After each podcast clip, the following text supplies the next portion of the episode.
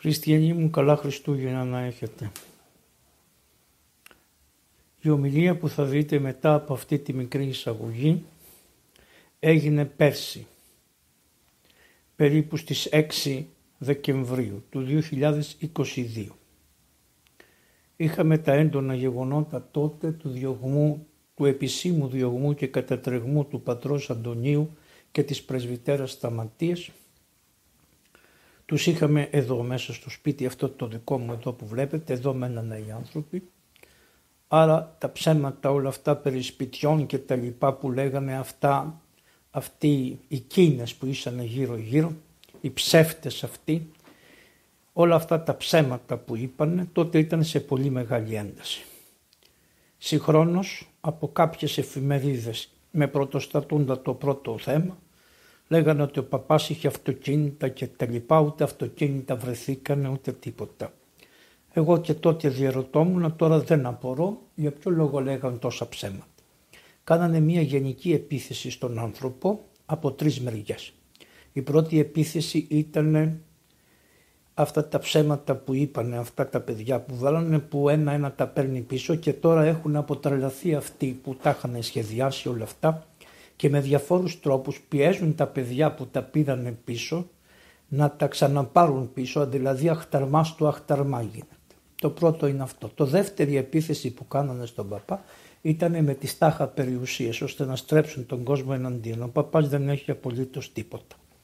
Και ακόμα συνεχίζανε και λέγανε ότι είχε στη Ραβένα της Ιταλίας ένα κτήμα και αποδείχθηκε ότι ήταν στα Ραβένια της Πίνδου. Και ακόμα προχθές ένα μια από αυτές τις εφημερίδες των ψωμάτων και μια αυτά έλεγε ότι το παπά του σπίτι, τα αυτά το, το οικοπεδάκι αυτό το οποίο είναι στην κυβωτό του κόσμου και αυτή είναι ακόμα την κυβωτό που είναι σήμερα για να το χρησιμοποιήσει για τα παιδιά δεν είναι του παπά. Δεν το χρησιμοποιεί ο παπάς το χρησιμοποιούσε ποτέ ήταν για τα παιδιά της κυβωτού αυτό λέει ότι ήταν στη λίμνη της των Ιωνανίνων. Αυτό είναι μια μισή ώρα μέσα πάνω στον Πίνδο για να πας, στην Πίνδο για να πας και δεν έχει τίποτα. Αυτό ήταν το δεύτερο ψέμα. Το τρίτο ψέμα ήταν τα οικονομικά του παπά που τα ψάχνουν τώρα εδώ και ένα χρόνο και δεν βρίσκουν άκρη. Το τέταρτο όμως, το μεγάλο πυρεβολικό άλλη αυτής της υποθέσεως, δυστυχώς ήταν και η επίθεση της Εκκλησίας. Και αυτό το οποίο είπε και ο Αρχιεπίσκοπος ότι τάχα αυτοί που του δώσανε τα μεγάλα βραβεία δεν περάσανε να πάρουν τη γνώμη του Αρχιεπισκόπου. Θυμηθείτε αυτή τη συνέντευξη πώς την έδωσε. Αυτά δεν είναι δίκαια πράγματα διότι αφήνεις υπονοούμενα για το πνευματικό σου παιδί χωρίς να το έχεις καλέσει και χωρίς να το έχεις, του έχεις δώσει την ευκαιρία να σου εξηγήσει αυτά που λες. Η αλήθεια είναι ότι κατά τις 24 του Δεκέμβρη σκέφτομαι να κάνουμε μία συζήτηση εγώ και ο πατήρ Αντώνιος για όλα αυτά, ένα προς ένα να σας τα αναλύσουμε για τους Ορθοδόξους Χριστιανούς και να δώσουμε και κάποιες απαντήσεις εις όλα αυτά τα ψέματα τα οποία σηκώσαν όλοι αυτοί. Ο σκοπός είναι ένας και μοναδικός. Πώς θα την πτωχεύσουν την Κιβωτό και μόλις την πτωχεύσουν να έχουν το δικαίωμα με το πτωχευτικό δίκιο να αρχίσουν να πουλάνε την ατράνταχτη αυτή περιουσία με τόσα που τους άφησε ο παπάς. Είναι δηλαδή αυτά που δόρισαν εξαιτίας του ιερέως και τώρα θέλουν να τα πουλήσουν όλα αυτά και να εξαφανιστούν τα πάντα και φυσικά δεν ενδιαφέρονται για τα παιδιά. Τότε λοιπόν αυτή η ιστορία ήταν σε πολύ μεγάλη ένταση και εγώ ήμουν σε πολιορκία με τους δημοσιογράφους διότι ήθελαν να μην υπάρξει παπάς και ντρέπομαι που το συνάφι μας δεν υποστήριξε αυτόν τον άνθρωπο από πίσω τον υποστηρίζουν. Αλλά συνολικά να βγάλουν μια ανακοίνωση και να πούνε οι ιερείς ρε παιδιά για όνομα του Θεού, τον ξέραμε αυτόν τον άνθρωπο, κανένας δεν μιλάει από τους ιεραρχιερείς δεν ευρέθη ούτε ένας να τον κατεβάσει από το σταυρό τον άνθρωπο, ξέρουν και αυτή την αλήθεια. Από τους δικαστικούς που το κουβεντιάζουν πώς έχει στηθεί όλη αυτή η υπόθεση κανείς, ε, έμεινα εγώ μόνος μου ο Παπαβαγγέλης, μόνος μου. Να τον πάρω στο σπίτι μου, να τους ταΐζω, να τους ποτίζω, να πληρώνω το, το ρεύμα, να τρέχω, να κάνω και τα πάντα και τα εκείνα και τα άλλα και τα δικαστήρια και τα ξεδικαστήρια. Όπως καταλαβαίνετε χριστιανοί μου, εμένα με κούρασε αφάναστη. Όμως δεν με νοιάζει πια, διότι το πράγμα μπήκε στο βλάκι και θα δείξει ο Θεός την δικαιοσύνη, την αλήθεια της δικαιοσύνης του. Αυτή λοιπόν η ομιλία που θα παρακολουθήσετε ήταν υπό το κράτος αυτού του θέματος και γι' αυτό ήθελα τώρα ως προεόρτιο να σας πω ότι είναι μια ομιλία που έγινε πέρσι τέτοιο καιρό αλλά να την παρακολουθήσετε με τα προσοχή για να ακούσετε το βίο του Αγίου Νικολάου του ελεήμονος. Ο Άγιος Νικόλαος είχε το χαρακτηριστικό της ελεημοσύνης και υπερασπιστής των αδικουμένων. Αυτό ήταν το ένα και το δεύτερο θέλω επειδή με καλέσανε στο μικρό καστρο σε ένα χωριό εκεί πάνω στη Σιάτιστα ένας καλός παπάς να μιλήσω για του Αγίου Νικολάου αλλά δεν είχα τη δυνατότητα αφιερώνω και αυτή την ομιλία σε όλους αυτούς τους ανθρώπους εκεί του Μικροκάστρου.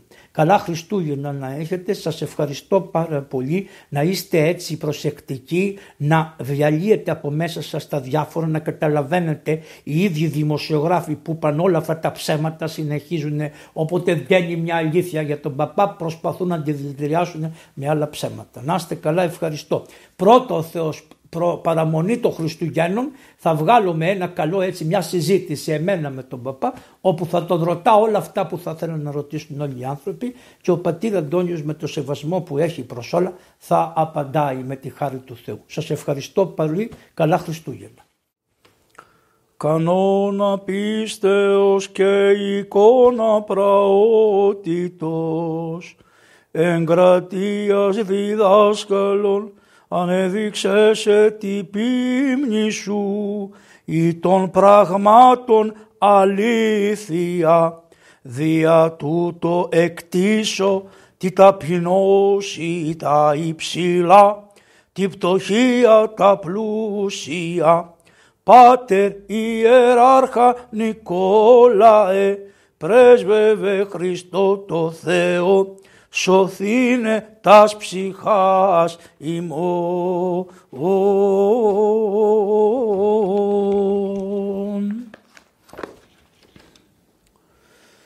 Χαίρετε. Χριστιανοί μου βρίσκομαι στο σπίτι μου.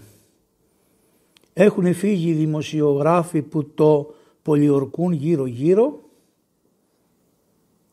Έχουν πάει εκεί που πρέπει για να πούν αυτά που πρέπει και εγώ θεωρώ ότι έχω υποχρέωσή μου να σας ομιλήσω για το βίο αυτού του μεγάλου ανθρώπου του Παναγίου Νικολάου ο οποίος είχε όλα αυτά τα χαρακτηριστικά που ακούσατε στο τροπάριό του, στο απολυτίκιό του και ο οποίος Άγιος ένα από τα μεγαλύτερα χαρακτηριστικά ήταν ότι σκέπασε όλους τους αδικουμένους. Και τα έβαλε ακόμα και με τον αυτοκράτορα τον Μεγάλο Κωνσταντίνο, ο οποίος έκανε μερικά λαθάκια και παρασύρθηκε, δεν ξέρω, λέει μέσα το βιβλίο όπως θα σας πω, και ανθρώπους αθώους τους έβαλε στη φυλακή. Και όχι μόνο στη φυλακή, αλλά επαβάσει να τους σκοτώσει. Έτσι λοιπόν και εγώ απεφάσισα να σας ομιλήσω για το βίο του Αγίου Νικολάου. Μερικοί από εσάς νομίζετε ότι ξέρετε καλά το βίο του Αγίου Νικολάου, ξέρετε τα θαύματα, ξέρετε την πατρίδα του. Οι βίοι των Αγίων έχουν εκατομμύρια λεπτομέρειες που είναι πολύ αξιόλογες. Το μεγάλο τυγορούν και θαυμασίο τούτο πατρί, σε αυτόν το μεγάλο πατέρα λέει και θαυμάσιο πατέρα, πατρίδα του λεγότανε Πάταρα και είναι μία πόλη της Λυκίας. Γιατί τη λέγανε Πάταρα την πόλη; Εξαιτίας της λέξης πατέρες. Ήταν μία πόλη των πατέρων, Πάταρα. Στην Οδύσσια υπάρχει μια συνάντηση της του Οδυσσέα με τη γυναίκα του την Πινελόπη. Πηγαίνουν και της λένε ότι έχει έρθει ένας γέρος ο οποίος ξέρει για τον άντρα σου. Λέει η Πινελόπη ότι να φύγουν αυτοί οι μνηστήρες από το φαγητό και το βράδυ αργά θα κατεβώ να τον δω. Και ντύθηκε η καημένη και με λαχτάρα κατέβηκε να δει τον Οδυσσέα. Χωρίς να ξέρει ότι ήταν ο Οδυσσέας. Ήταν ένας γέρος. Άσχημος, καμπούρης, αδύνατος, αχαμνός, κάμνον. Θα σας πω παρακάτω τι σημαίνει η λέξη κάμνο. Όταν κατέβηκε αυτή η γυναίκα στάθηκε για να μιλήσει, δεν βγήκε προς τα έξω, κάθισε στο μέσο του σπιτιού της και κάθισε κάτω όπως είναι η σκεπή έτσι, έχει ένα ξύλο κεντρικό.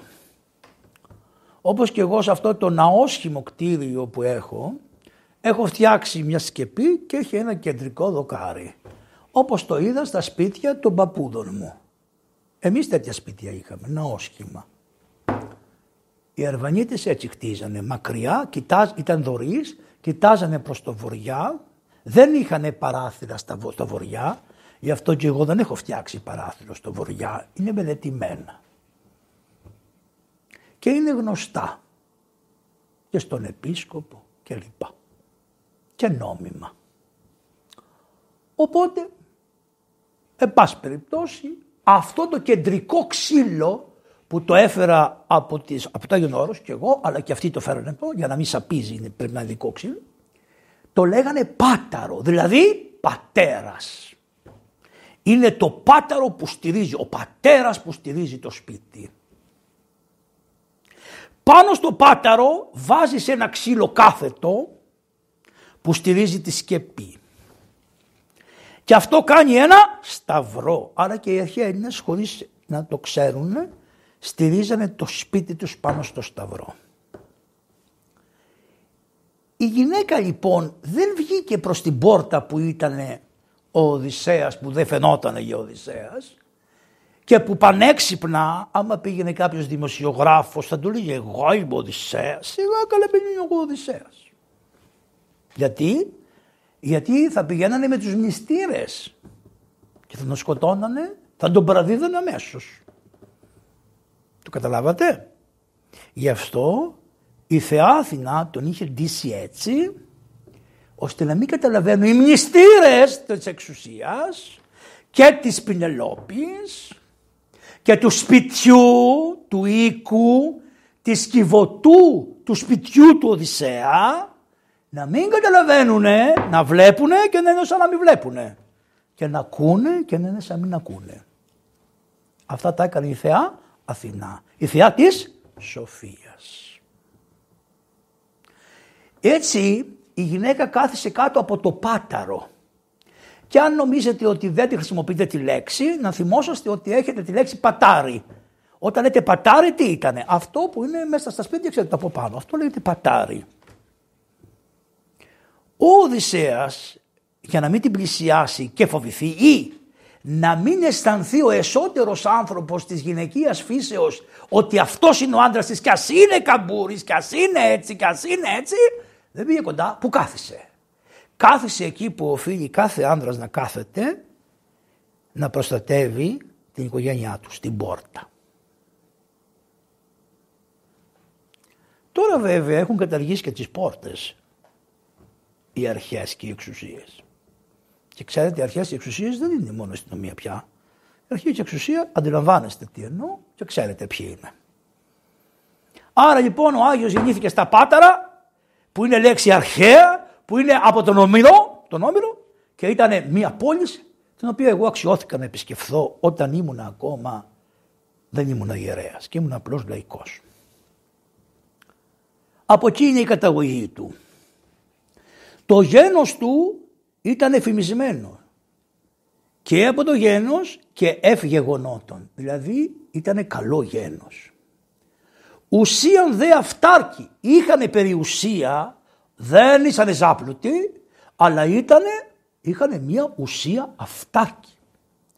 Κάθε σπίτι, κάθε οργανισμός, κάθε κράτος πρέπει να είναι αυτάρκες να βλέπει ποια είναι τα εισοδήματά του και ποια είναι τα έξοδά του και κανονικά να πορεύεται δια να ισορροπεί. Αλλιώς θα πρέπει να πέσει στο δανεισμό και το σπίτι θα διαλύσει. Άρα ένα σπίτι προετοιμάζεται για δύο περίπου χρόνια να έχει χρήματα για να βγάλει την οικογένεια του πέρα.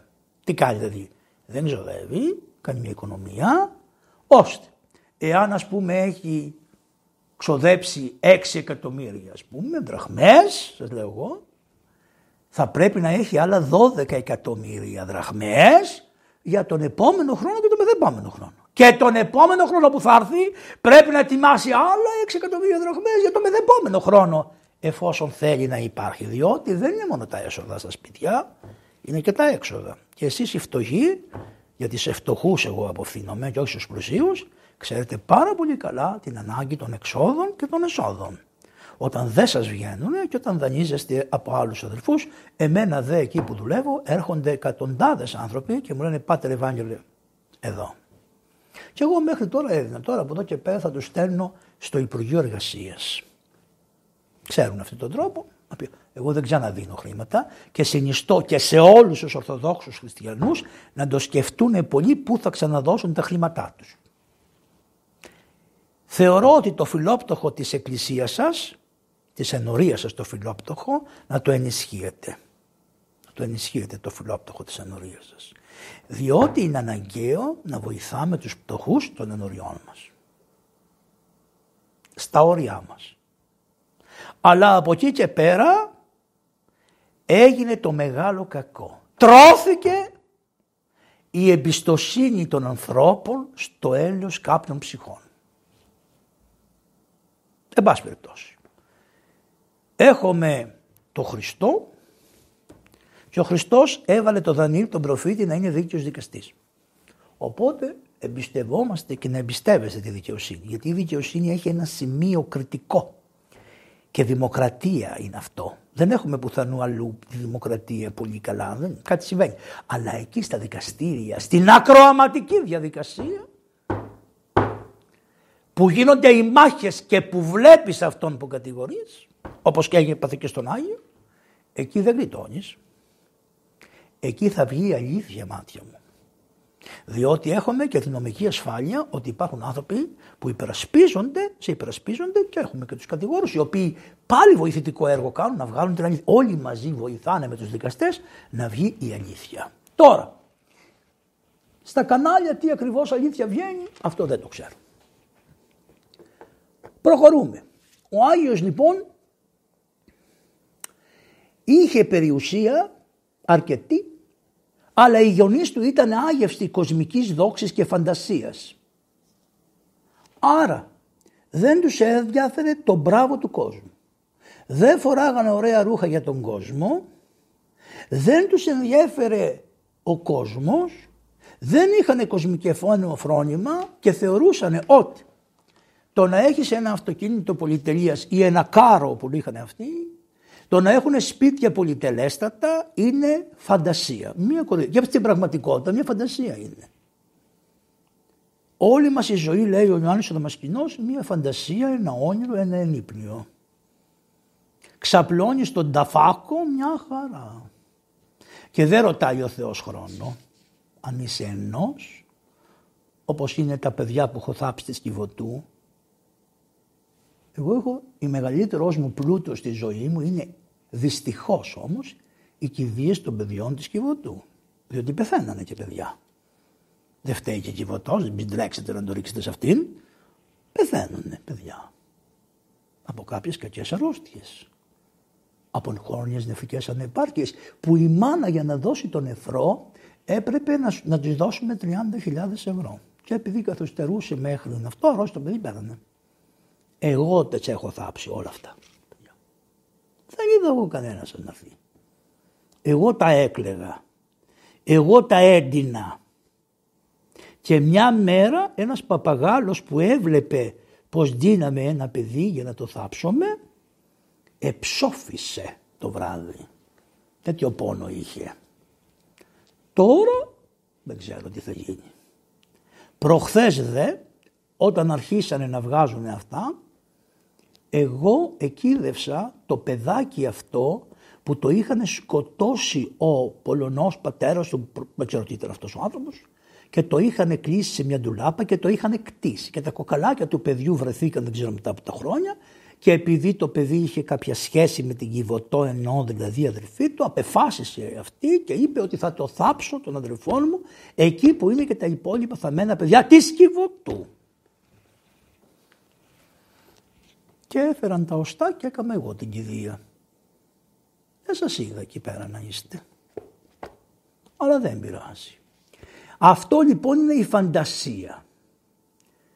Το παιδί λοιπόν, οι γονείς, του μάθανε την αγάπη προς την ακτισία. Να μην θέλει κτήματα, να μην θέλει περιουσία, να μην θέλει λεφτά και κυρίως να μην είναι υπερήφανο και να νομίζει ότι τα ξέρει όλα. Αυτά του μάθανε οι γονείς του. Να ξέρετε ότι οι γονείς δεν είχαν παιδιά στην αρχή και παρακαλάγαν τον Θεό να τους δώσει ένα παιδί και άνοιξε η μήτρα της μάνας του και γέννησε τον Νικόλαο, τον Νικολάκη, τον Νικόλαο και τον ευάφτισαν όταν ήρθε η ώρα, τον είπαν οι γονείς του Νικόλαο. Αλλά άλλο να σε λένε Νικόλαο και άλλο μετά και να σε βαφτίσουν Νικόλαο ο επίσκοπος της πόλεως. Είναι άλλο η ονοματοδοσία που σου δώσαν οι γονείς σου και άλλο το βάπτισμα. Άρα μπορεί να λες εσύ ότι έχεις το όνομα, ότι με λένε με χριστιανικό όνομα, αλλά πρέπει να διαρευνηθεί, διότι όταν προσέρχεσαι στη Θεία Κοινωνία να κοινωνήσεις και δεν έχεις εξεταστεί αν είσαι βαπτισμένος, αλλά κοινωνάς ενώ είσαι βάπτιστος, το όνομα μπορεί να το έχεις, αλλά πρέπει να γίνει βάπτιση. Δεν σε βαπτίζουν δύο φορές, μία φορά σε έχουν βαπτισμένο. Και το ελέγχουν για να σε βαπτίσουν. Μία φορά είσαι, μία φορά είσαι βαπτισμένος. Μία. Εκτός αν έχεις βάπτισμα από ερετικό. Που εγώ θεωρώ το ερετικό βάπτισμα το ράντισμα. Άλλο ράντισμα και άλλο βάπτισμα. Και αυτό τα λέγω παρακαλώ διότι μεταξύ τόσα χρόνια με κατηγορούν και μερικοί άνθρωποι ότι εγώ δεν είμαι Ορθόδοξος Χριστιανός. Είμαι ένας... Κάτι, κάτι συμβαίνει με μένα. Οι μεν με λένε έτσι, λένε, αλλά αυτό μου αρέσει γιατί και στους Αγίους κάπως λέω, δεν είμαι εγώ καμία, παλιάνθρωπος είμαι, αλλά μου αρέσει ότι αυτός είναι ο δρόμος των ανθρώπων του, του Χριστού.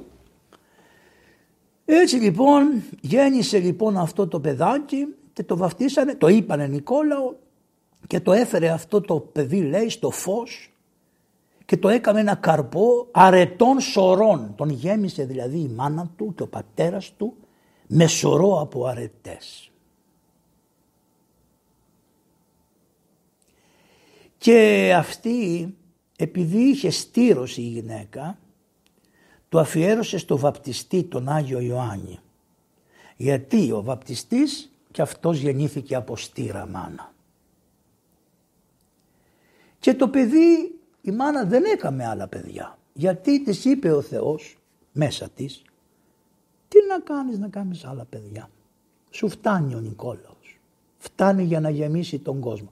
Και στην πραγματικότητα όπως ξέρετε αυτό το όνομα είναι τόσο απλωμένο στον κόσμο που ο Άγιος έχει εκατομμύρια ονόματα παιδιών που του λένε Νικολάους. Και τι σημαίνει Νικόλαος; Ο λαός νικά. Και τι σημαίνει ο λαός νικά; Ο Χριστός νικά και ο λαός νικά. Δεν πάτε να τον παταπιέζετε το λαό. Δεν ο λαός νικά. Ειδικά δε ο λαός του Θεού που είναι η Εκκλησία νικά. Ας έχει και προβλήματα, ας έχει όπως ας έχει παπάδες τέτοιας λογής όπως είμαι εγώ. Ο άθλιος, ο φωνακλάς, ο υβριστής, ο τουρκόφιλος που με λέτε. Τι δεν με λέτε; Εγώ ο χειρότερος των παπάδων έχω την ευλογία να κάνω το σώμα και το αίμα του Χριστού, το ψωμί και το κρασί και να συνάζω την Εκκλησία. Και δεν με νοιάζει και Ελλάδα. Σιγά. Το Καμερούν, η Μαγαδασκάρη, η Ανδριανούπολη, η Κύπρος, η Αμερική, παντού. Παντού είμαστε. Απλώς εσείς δεν τα ξέρετε, αλλά παντού είμαστε. Προχωράμε παρακάτω.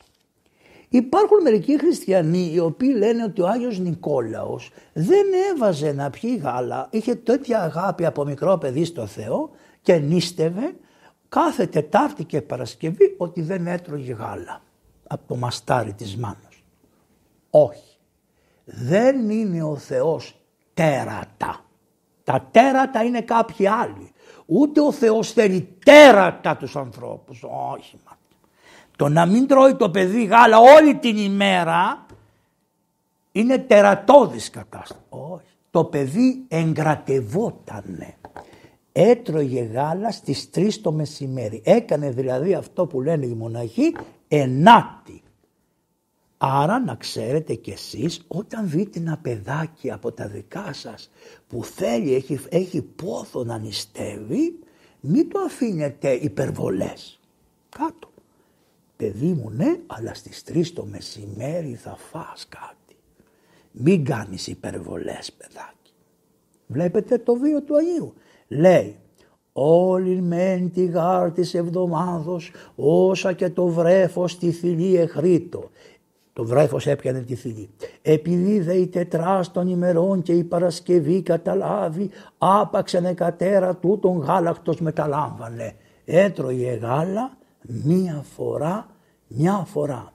Υποκανόνι τελείω και πρώτης παιδική στη θυνούμενος ηλικίας, προτού να φτάσει λέει στην παιδική ηλικία, είχε έναν τέτοιο κανόνα προς το εγκράτη ανικίως έχει υποφαίνων εκπρομείων. Δηλαδή να φανερωθεί από πολύ μικρός τι εγκράτεια θα έχει όταν μεγαλώσει.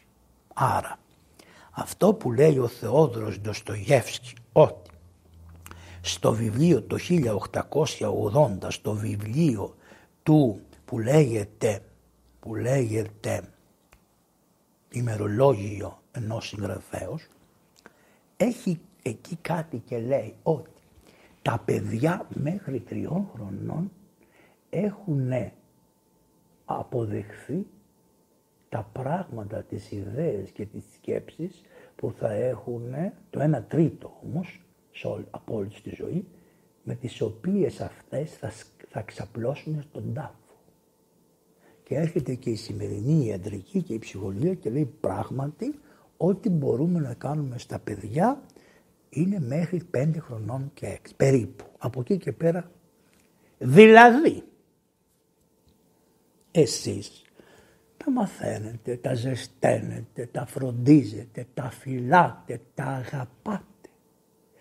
Υπάρχουν παιδιά που κανείς δεν τα έμαθε να κατουράνε στην τουαλέτα. Άρα χάσανε πολύτιμο χρόνο ζωής. Διότι το να ελέγξεις τους φυγκτήρες είναι πολύ μεγάλο πράγμα. Αυτά τα παιδιά βέβαια Μπορεί ένας εισαγγελέας να τα πάρει και να πει για πήγαινε εκεί. Δεν τα πήραμε στο σπίτι μας τα παιδιά όσο φύλαμε. Γιατί ποιος θα πάρει στο σπίτι του ένα παιδί που είναι 13 χρονών και κατουργέται ή αποπατεί στο κρεβάτι γιατί δεν του το έμαθε κανένας. Δεν νομίζω.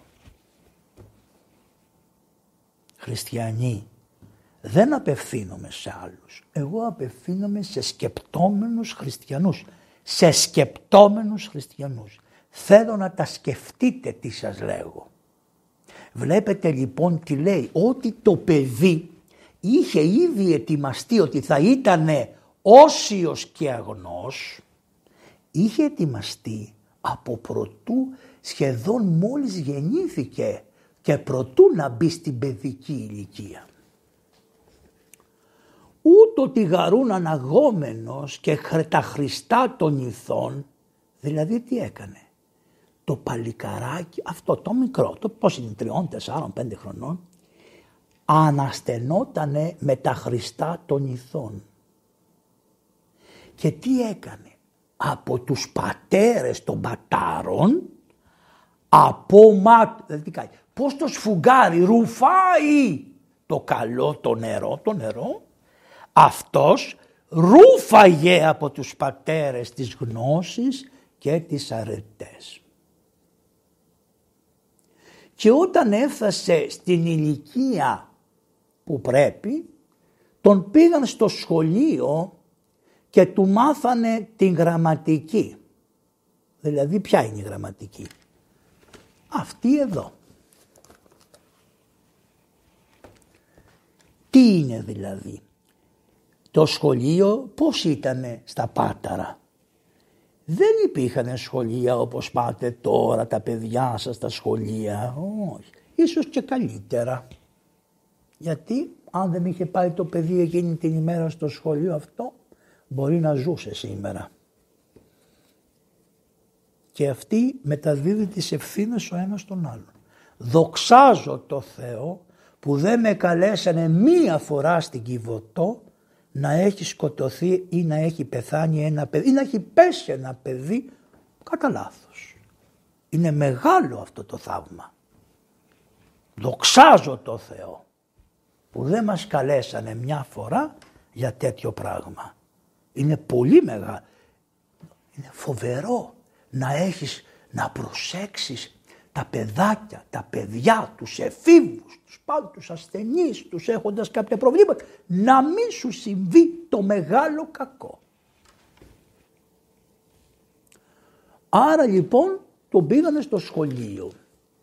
Στο σχολείο του κάμανε διάφορα μαθήματα. Εδώ έχω ένα από τα μαθήματα που απαρακολούθησε ο Μέγας Νικόλαος. Ξενοφόντος εκ των απομνημονευμάτων Σοκράτους.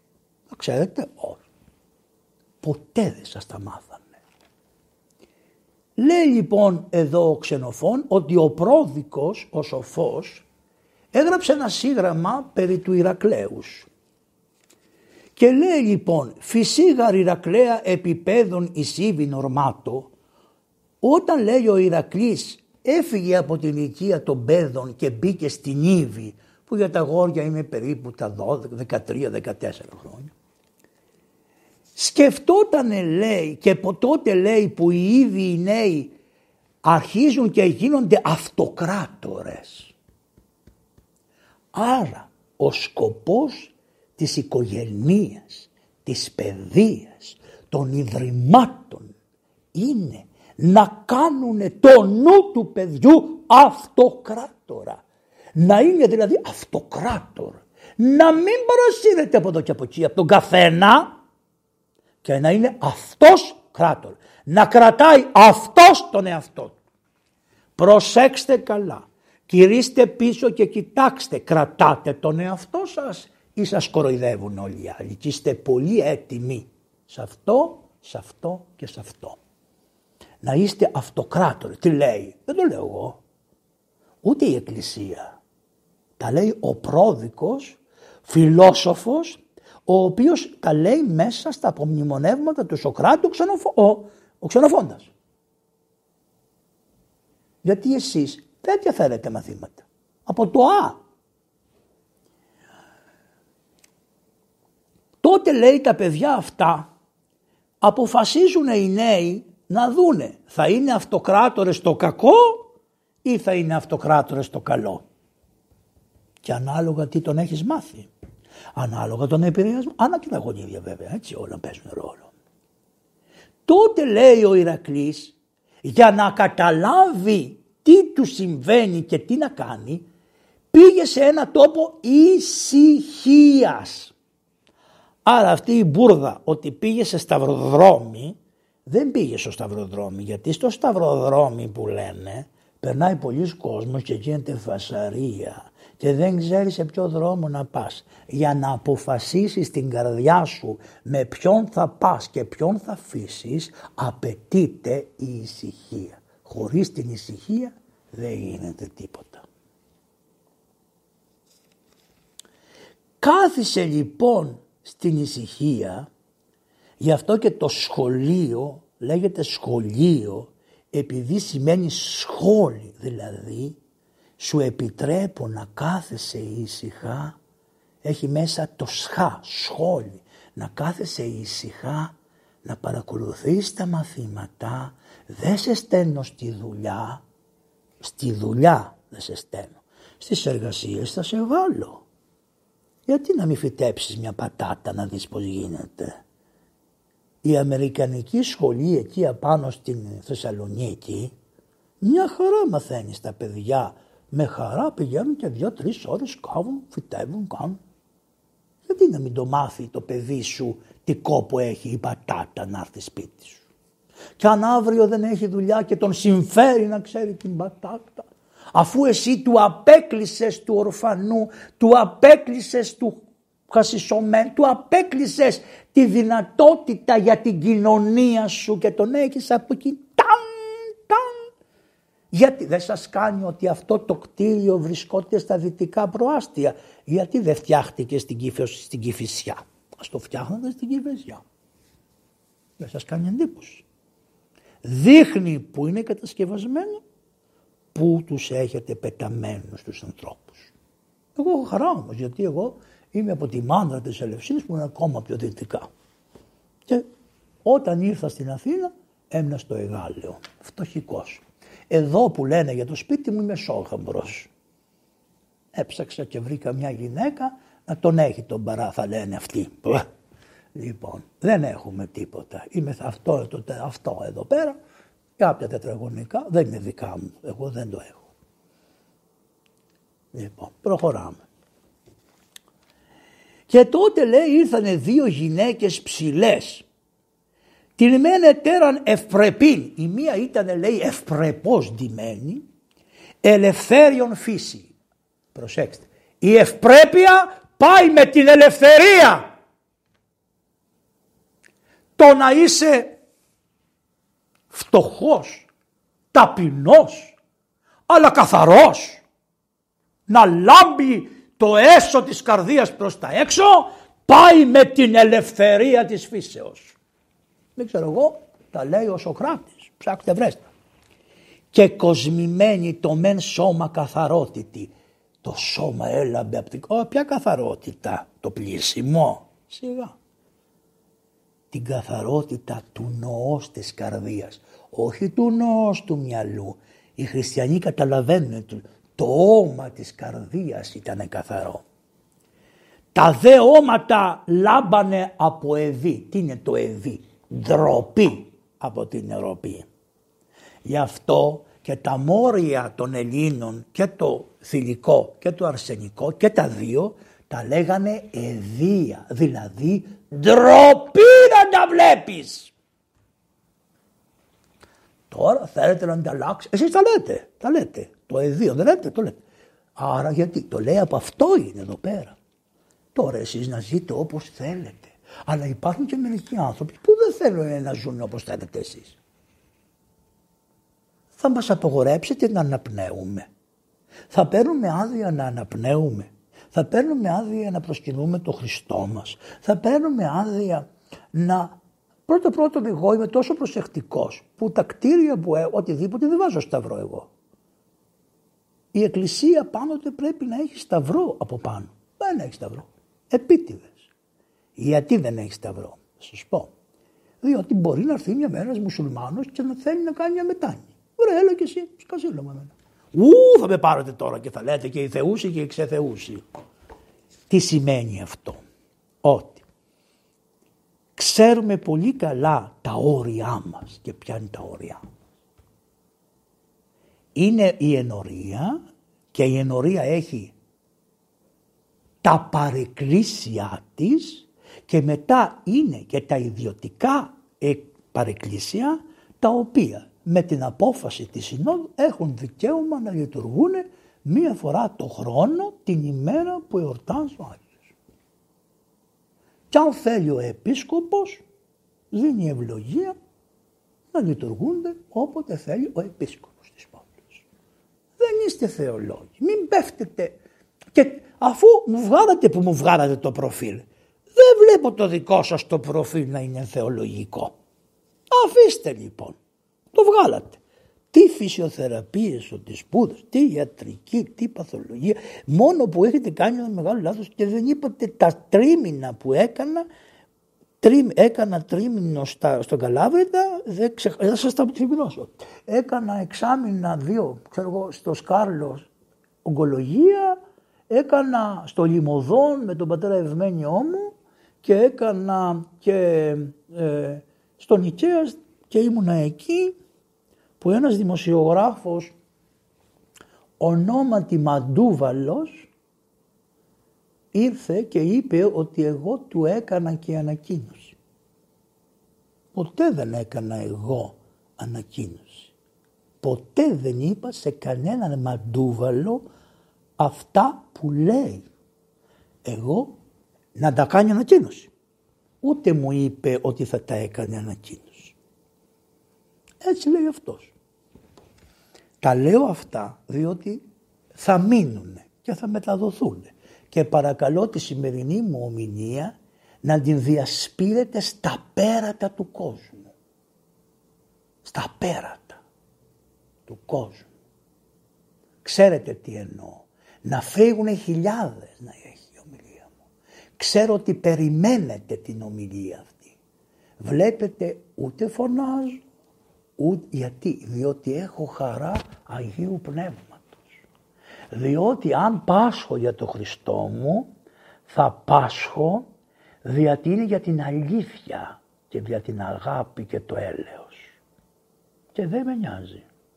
Πάντα παρακάλαγα το Χριστό να με διασύρουν οι άνθρωποι. Αλήθεια σας λέω γι' αυτό. Εγώ δεν θέλω τίποτα.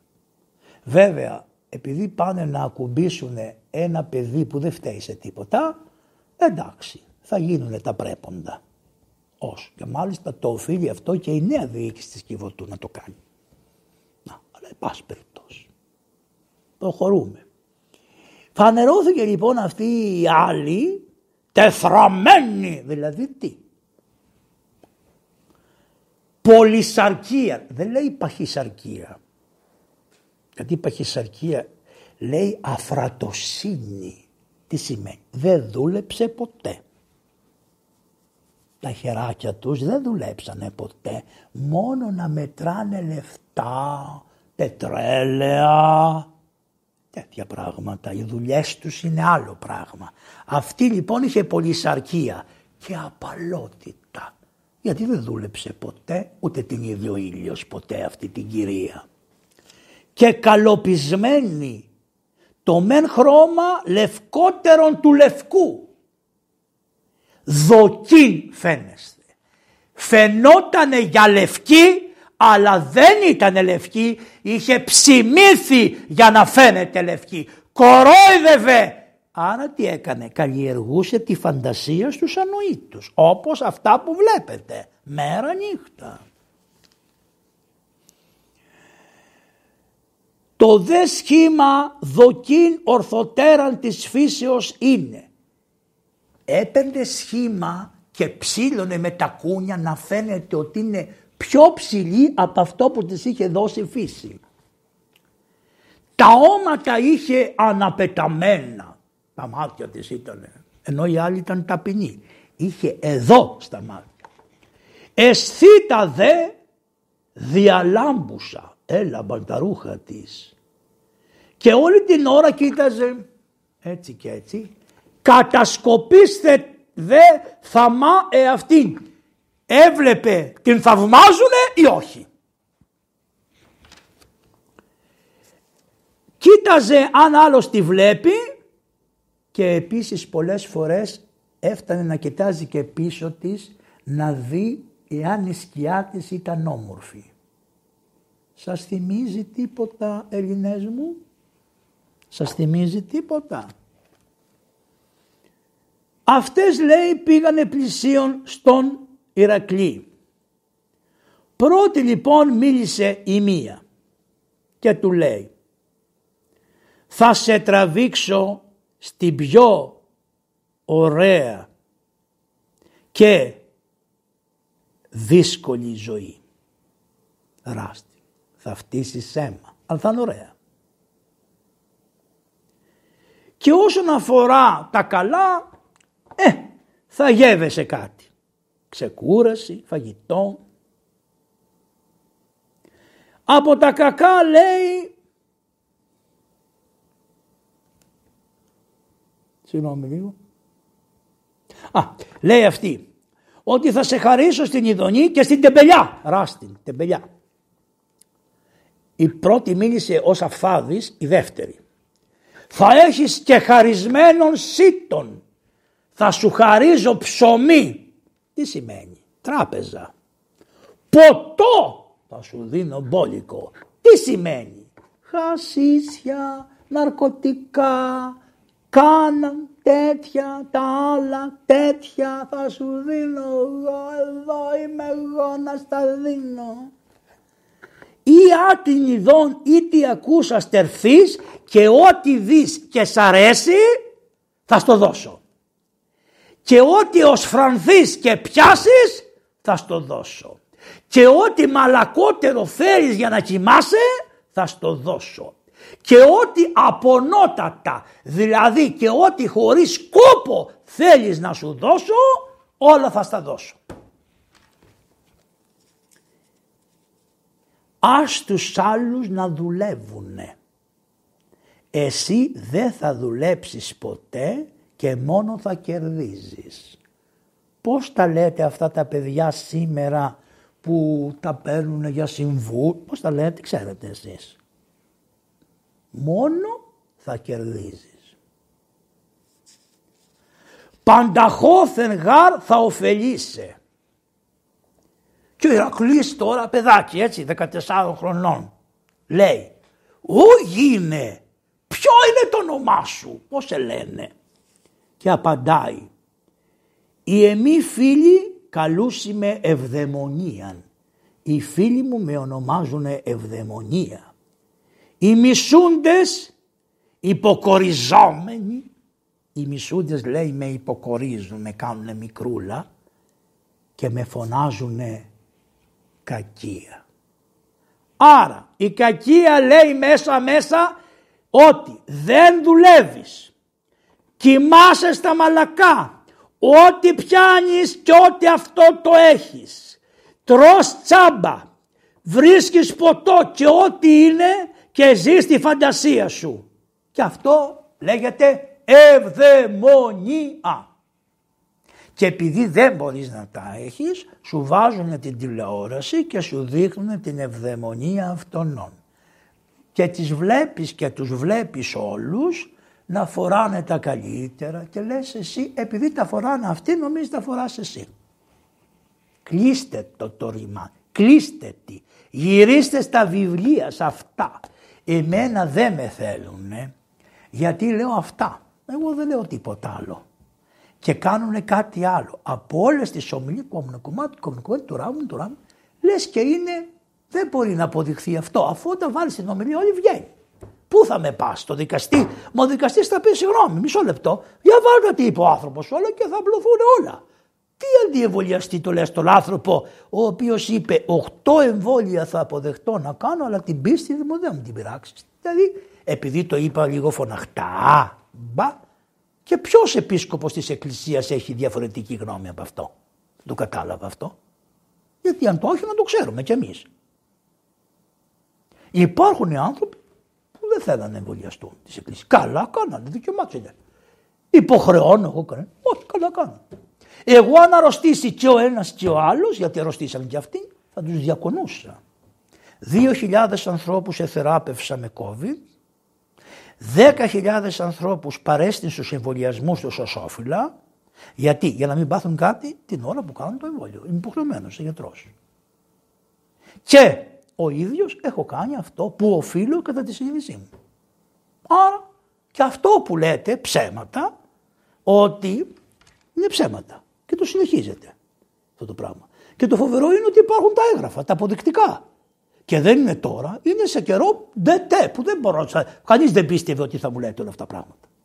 Ω πότε; Με βρίζουν οι χριστιανοί ότι κάνουν τους εμβολιασμούς στους ανθρώπους και με βρίζονται και οι άλλοι ότι είμαι τον. τον... Κάπως δεν πρέπει να υπάρχει μια λογική. Έτσι νομίζω εγώ. Λοιπόν, αυτά τα είπε η κακία. Και τότε ήρθε η άλλη γυναίκα και του λέει Ω Ηρακλέα, ξέρεις αυτούς που σε γεννήσανε. Ω Νικόλαε, ξέρεις αυτούς που σε γεννήσανε. Ω Κολοκοτρώνη, ξέρεις αυτούς που σε γεννήσανε. Ω Βενιζέλε, ξέρεις αυτούς που σε γεννήσανε. Και ξέρεις τι παιδεία σου δώσανε. Γι' αυτό μόνο για τους πατέρες σου πιστεύω ότι δεν θα την ακούσει αυτήν, αλλά θα διαλέξεις το εμένα. Να ξέρεις παιδί μου, του λέει η Ηρακλέα, ότι τα πραγματικά αγαθά και τα καλά ουδέν άνευ πόνου και επιμελίας θεή διδόασιν της ανθρώπης. Χωρίς πόνο και επιμέλεια οι θεοί τα πραγματικά καλά δεν τα δίνουν στους ανθρώπους. Άρα όλοι αυτοί που δεν θέλουν κόπο και πόνο και επιμέλεια δεν έχουν σχέση με το Θεό. Είναι αθεοί. Έτσι γράφει το βιβλίο. Αλλά αν νομίζεις ότι ο Θεός θέλει να σου, θέλεις ο Θεός να σου γίνει ήλαιος, πρέπει να θεραπεύεις τους θεούς. Δηλαδή τι σημαίνει; Θεραπεύω τους θεούς. Κάνω το θέλημά τους. Εάν θέλεις πάλι από φίλους να αγαπάσαι, πρέπει να ευεργετείς τους φίλους. Εάν θέλεις από μια πόλη να τιμάσαι, πρέπει να είσαι ωφέλιμος για την πολιτεία σου. Όχι! Πώς λένε αυτούς που βάζουν και ρουφάνε και μυρνούν. Όχι. Θα κάνεις ωφέλιμα. Και αν από όλη την Ελλάδα αξιείς να θαυμάζεσαι, την Ελλάδα πειρατέων εύποιην. Τι σημαίνει αυτό; Να προσπαθήσεις να κάνεις καλό στην Ελλάδα για να σε θαυμάζουν οι Έλληνες. Αυτά είπε. Και τις λέει τώρα αυτός για να τελειώνουμε. Για να έχουμε καλό ερώτημα εσένα πόσα λένε τις λέει. Και αυτή απαντάει. Εμένα λέει.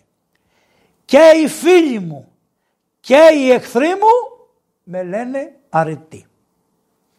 Μάθημα στο σχολείο όταν πήγε ο Άγιος Νικόλαος. Το παιδί μεγάλωσε και έφυγε εκεί από την εφηβεία και δεν ήθελε πλέον τα ελληνικά γράμματα και τα ελληνικά σχολεία, είχε πια σοφία και άρχισε να, να σχολάζει λέει και να πηγαίνει στους θείους οίκους. Δηλαδή πού, στην εκκλησία. Τι εποχή υπήρχε; Δυστυχώς υπήρχαν ακόμα αυτοί οι ειδωλολάτρες, αυτοί δεν πιστεύανε στο Δία να πούμε την αλήθεια, ούτε στην Αθηνά. Είχαν κάνει μία θρησκεία παν μίξ. Μαγείες, τελετές, αίματα, ανθρωποθυσίες, πράγματα, παιδιά. Είχαν ενώσει, είχαν φύγει από, την, από τη θρησκεία που είχαν ο Όμηρος. Φύγανε από αυτά. Μετά πήγανε σε μια θρησκεία που είναι αυτή περίπου του τετάρτου, πέμπτου, πέμπτου, τετάρτου, τρίτου αιώνα. Μετά όταν ο Μέγας Αλέξανδρος πήγε στην Ανατολή ενωθήκανε με διάφορες παραδόσεις της Ανατολής και κάνανε ένα μπελ. Μετά ήρθαν και οι Ρωμαίοι οι οποίοι γενικώς ήταν ανεκτικοί στις θρησκείες. Δεν ενοχλούσαν τις θρησκείες. Με το χριστιανισμό τα πήραν στο κρανίο γιατί έλεγε αγαπάς τον πλησίο σαν τον εαυτό σου πρώτον, ο έχων δύο δίνει το ένα και τα λοιπά και τα λοιπά και τι λέγανε; Δεν έχουμε βασιλέα ημί το Χριστό. Δεν μπορούσαν να σηκώσουν ότι δεν σέβεσαι τον βασιλέα και τους νόμους που ορίζει ο βασιλέας και εσείς λένε, λέγανε οι χριστιανοί, εμείς έχουμε βασιλέα τον Χριστό. Πότε το λέγανε όμως; Όταν οι νόμοι του κράτους ενοχλούσαν τους χριστιανούς. Σε τι θέμα; Στο να μην σκοτώνουν; Όχι βέβαια. Σε τι θέμα; Να κλέβουν; Όχι βέβαια. Σε τι θέμα; Στη λατρεία. Στη λατρεία. Δεν τους επέτρεπαν να λατρεύουν τον αληθινό Θεό. Δεν τους επέτρεπαν να μην θυσιάζουν στα είδωλα και τα λοιπά και τα λοιπά και τα λοιπά. Και έχουμε εκατόμβες θυμάτων χριστιανών που σκοτωθήκαν. Και επειδή η αυτοκρατορία βρισκόταν στο τέλος της μετεδρολατρία η Ρωμαϊκή Αυτοκρατορία, όταν ένα θηρίο κοντεύει προς το τέλος του γίνεται το πιο άχρηστο και δαγκώνει ακόμα περισσότερο. Και έτσι λοιπόν εκήρυξε τους διωγμούς αυτή. Τότε όταν είδανε ότι ο Νικόλαος είχε τέτοια προαγωγή και είχε τέτοια αρετή και είχε τέτοια πνευματική κατάσταση, αποφάσισαν οι κάτοικοι των μοιρών των μοιραίων, γιατί είχε πάει στα μοίρα. Τα πάτρα με τα μοίρα είναι πολύ κοντά, σας είπα, πήγα και είχε πάει στα μοίρα. Γιατί είχε ένα θείο εκεί αρχιεπίσκοπο, ο οποίος λεγόταν και αυτός Νικόλαος. Εντάξει, ο θείος του. Του είχαν δώσει λοιπόν το όνομα του θείου του. Και πήγε ο λαός και είπε ότι να τον χειροτονήσετε ιερέα. Έχω εδώ την τάξη της χειροτονίας πώς γινότανε στην εποχή του Αγίου Νικολάου προς τον ιερέα. Έχω και του επισκόπου. Είναι πολύ ωραία. Άπαν το ιερατικό σώμα άγωση τούτον και ο επίσκοπος την χείρα επιτίθησιν επί την κεφαλήν τούτου και απτωμένων και κρατούντων αυτών των πρεσβυτέρων άρχεται ο επίσκοπος λέγον. Πού είναι γραμμένο; Υπάρχει ένα βιβλίο που λέγεται Διαθήκη του Κυρίου ημών Ιησού Χριστού βιβλίο πρώτο κεφάλαιο 30. Έχουμε ένα άλλο που λέει πώς γινότανε περί χειροτονίας πρεσβυτέρων οι αποστολικές διαταγές. Νομίζω ότι αυτό εφαρμοζόταν στον Άγιο Νικόλαο, την εποχή του Αγίου Νικολάου. Πρεσβύτερων χειροτονών ο επίσκοπε την χείρα επί της κεφαλής επιτίθη αυτός του πρεσβυτερίου παρεστότωση και των διακόνων και ευχόμενος λέγε. Και έχει την ευχή που είχαν πει οι Άγιοι Απόστολοι να λένε στις χειροτονίες οι επίσκοποι. Επίβλεψον επί την Αγία Σου Εκκλησία και αύξησον αυτήν και πλήθυνον τους εν αυτή προεστώτας και δώσ' δύναμη προς το κοπιάν. Τι είπε η άλλη, δεν θα μάνα μου την αρετή, δεν θα την έχεις έτσι, θα κοπιάσεις. Αυτούς λόγο και έργο εις οικοδομήν του λαού σου. Αυτός και νυν έπιδε επί των δούλων σου των Νικόλαων, τον ψήφο και κρίση του κλήρου παντός εις πρεσβύτερων επιδοθέντα. Και έμπλησον αυτόν πνεύματος χάριτος και συμβουλίας. Α, προσέξτε. Έχουμε τη χάρη του Αγίου Πνεύματος για την τέλεση των μυστηρίων, που την έχουμε, αλλά είναι διπλό το χάρισμα, έχει κι άλλα για να συμβουλεύει.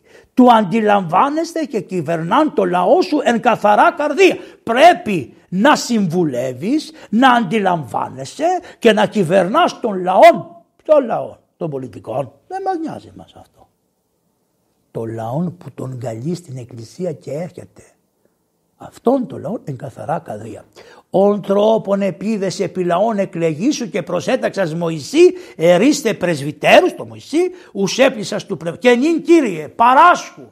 Και τώρα Κύριε, δώσες στο Νικολάκη το πνεύμα της χάριτός σου. Όπως πληστείς ο Νικόλαος ενεργημάτων ιαματικών. Δηλαδή παίρνουμε και χάρη ιαματική. Μην την ξεχνάτε αυτή. Δεν είναι δική μας είναι του Χριστού.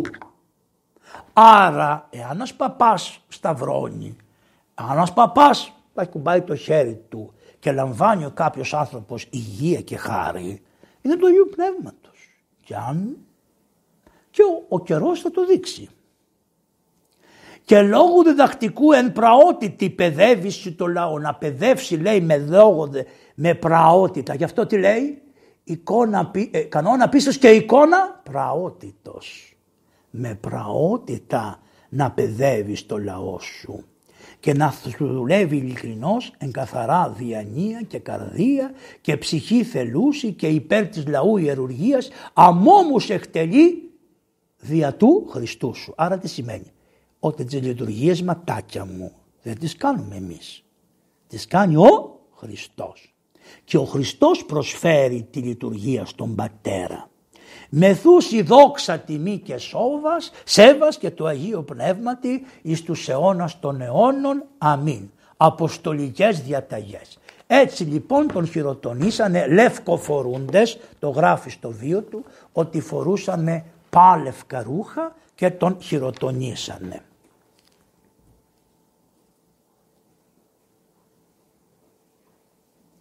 Ο επίσκοπος έχει παράδοση την ώρα που γίνεται μία χειροτονία και λέει δύο-τρία λόγια. Τι είπε για τον Άγιο Νικόλαο ο επίσκοπος την ώρα που τον χειροτώνησε; Ως έστε μεν λυπουμένων ευμενές παραμύθιο θα είσαι για τους στεναχωρεμένους παραμυθία, παρηγοριά. Γίνε Πανάγιε Νικόλαε για κάθε άνθρωπο πικραμένο παρηγοριά. Γίνε Πανάγιε Νικόλαε για τη μαμά του Άλεξ του Γρηγορόπουλου παρηγοριά. Γίνε Πανάγιε Νικόλαε παρηγοριά για τους γονείς τους καρδιολόγους του παιδιού στις Σέρες. Γίνε Πανάγιε Νικόλαε θεραπευτά και παρηγοριά για το παιδί το Αθηγανάκι το 16 χρονών που κακό τρόπο δεν ξέρω τι είναι και χαροπαλεύει για τον εξής λόγο. Γίνε παρηγοριά και για τον αστυνομικό που το έκανε το λάθος ώστε εάν το παιδί σωθεί να σωθεί και αυτό η ψυχή να μην πικραίνεται ότι πήρε τη ζωή ενός ανθρώπου. Αυτή είναι η εκκλησία. Δεν έχει καμία σχέση με αυτό που είναι εκεί πίσω διότι έχω κι εγώ μια τηλεόραση κλειστή την έχω εδώ πέρα. Λοιπόν και δεν βλέπουμε πια. Βλέπαμε κανένα ελληνικό και γελάγαμε με την ωραία τα ελληνικές. Να βλέπετε βρε ελληνικές ταινίες. Θυμάστε τη Μανταλένα. Πάμε αυτά, αυτές να βλέπετε. Παραμύθιον. Ποιμανή δε ψυχάς καλός. Θα ποιμένεις λέει τις ψυχές καλά πεπλανημένους προς νομάς ευσαβίας ανακαλέσετε, δηλαδή τους ερετικούς, τους αθέους, τους χριστιανούς που φεύγουν από την εκκλησία και ξαναμπαίνουν στην εκκλησία και όλους αυτούς θα τους ανακαλέσεις. Και σωτή τον εν κινδύνης αναφανείται και θα παρουσιαστεί λέει τούτο το μικρό που χειροτονούμε θα γίνει λέει στους κινδύνους ποιον, των ανθρώπων τους κινδύνους. Θα γίνει σωτήρας άπερ ή το χρόνο ύστερον και έργο εξέβη τα εξής λόγου δηλώσει. Και λέει, θα δείτε λέει ότι ο χρόνος αυτά τα λόγια που σας λέω είπε ο επίσκοπος την ώρα της χειροτονίας θα τα κάνει αποδείξεις. Μόλις έγινε παπάς και χειροτονήθηκε κάνει πολλαπλασιάζει την προσευχή αγρυπνίες, νηστείες, προσευχές, σαν να είναι ασώματος και σε σώμα θνητό τι κάνει, κατορθώσε εφιλονίκη την αρετή. Ως δε και ο προμηνευθής θείος αυτού Νικόλαος εις τούτο βλέποντας τον νεανίσκον να ανέρχεται τας σαρετάς του λέγει έλα εδώ του λέει έχω ένα μοναστήρι που λέγεται Αγία Σιών. Χαίρε Σιών Αγία, μήτυρ των εκκλησιών, Θεού κατοικητήριων. Είναι για την Θεοτόκο και για την εκκλησία των Ιεροσολύμων. Το λέμε και το Πάσχα. Είχε λοιπόν μια εκκλησία, ένα μοναστήρι που λεγόταν Αγία Σιών. Αυτό εγχειρίζει. Του το δίνει. Μα καλά, δεν έγινε μοναχός δεν έγινε υποτακτικός. Δεν έγινε τίποτα. Πώς παίρνεις ένα μικρό μοιράκιο και το κάνεις ηγούμενο και το εγχειρίζεις και του βάζεις και καλογέρους να κάνουν υπακοή; Αφού αυτός δεν έζησε πουθενά σε υπακοή. Πώς το κάνεις αυτό. Επίσκοπε; Τι σημαίνει λοιπόν; Ότι ο επίσκοπος, ο πατέρας, ο προϊστάμενος, ο διευθυντής ενός έργου πολλές φορές εφόσον είναι αγαθός και του Θεού άνθρωπος μπορεί να πάρει κάποιον άνθρωπο που εσένα δεν σου γεμίζει το μάτι αλλά αυτός να ξέρει ότι έχει εργαστεί. Στην Κιβωτό λοιπόν εκείνοι που είχαν εργαστεί χρόνια και ξέρανε και για μένα το θεωρώ σωστό. Αυτοί αξίζουν περισσότερο από πολλούς ανθρώπους που δεν έχουν ξεσκατώσει ποτέ. Εγώ έτυχα μία ημέρα και έπιασε διάρκεια κάποια παιδιά και πήγαμε τα εξετάσουμε. Χεστήκανε μέχρι να έρθουν όλα. όλα. Και ήταν κάτω τα αποπατήματα. Ποιος τα καθάρισε; Δεν άφησε η πρεσβυτέρα να τα καθαρίσει η καθαρίστρια. Αλλά τα καθάρισε αυτή. Εγώ αυτά έχω δει. Μπορεί να υπάρχουν κι άλλα. Δεν ξέρω. Η ελληνική δικαιοσύνη θα κάνει τη δουλειά της. Αλλά δεν θα την κάνουν αυτά τα κουτιά, θα την κάνει δικαιοσύνη. Και θα δούμε τι θα γίνει. Εγώ λέω ότι έχω δει. Λοιπόν, και εις μοναστήριον συναισθήσα το όσους και της αρετής αυτό κοινωνούς έδι ποιείται. και είπε όσοι θέλετε να γίνετε κοινωνοί με την αρετή του Νικολάου να πάτε. Και τα εκκλησιαστικά φροντίδας του έδωσε και ο Άγιος αυτός, θαυμαστός Άγιος, εργαζόταν τα πνευματικά του καθήκοντα μέσα στην εκκλησία του. Και τότε μαθαίνει ο Άγιος από πού το έμαθε από τον κόσμο; Όχι. Γιατί υπάρχουν κάποιοι πτωχοί που δεν μαθαίνεις ποτέ την πτωχία τους. Ούτε βγαίνουν να ζητιανέψουν, είναι άρχοντες, εγωισμός πιθανά, δεν ξέρω. Πάντως δεν βγαίνουν να ζητιανέψουν. Ειδικά δε αυτοί που από πλούσιοι γίνανε φτωχοί, υποφέρουν πάρα πολύ αυτοί οι άνθρωποι. Υπάρχει λοιπόν ένας τέτοιος άνθρωπος ο οποίος λέει αν ήρθεις άδοξος εξενδόξου. Ένας άντρας λέει έγινε άδοξος ενώ ήταν ένδοξος. Και παίρνεις εκ πλουσίου και ενώ ήταν πλούσιος ο άνθρωπος έγινε φτωχός. Και δεν ήξερε τι να κάνει γιατί είχε τρία κορίτσια και δεν μπορούσαν να έχουν ούτε φαγητό. Και τι λέει, γνώμεν έσχε, τα σθιγατέρας τρεις δε ήσαν αυτό, διαφερόντος αγαθέ τη μορφή. Ήσανε αγαθές τη μορφή, πολύ όμορφες κόρες είχε. Και τι είπε, μισθού προς ακολασίαν εκδιδώνε της βουλωμένης. Θα βγω να τις πουλάω με μισθό σε όποιον θέλει και το εντεύθεν αυτές ποριζόμενων και αυτό που θα βγάλω σαν έξοδο από αυτές για τα παιδιά μου και για μένα θα τα έχω για τροφή.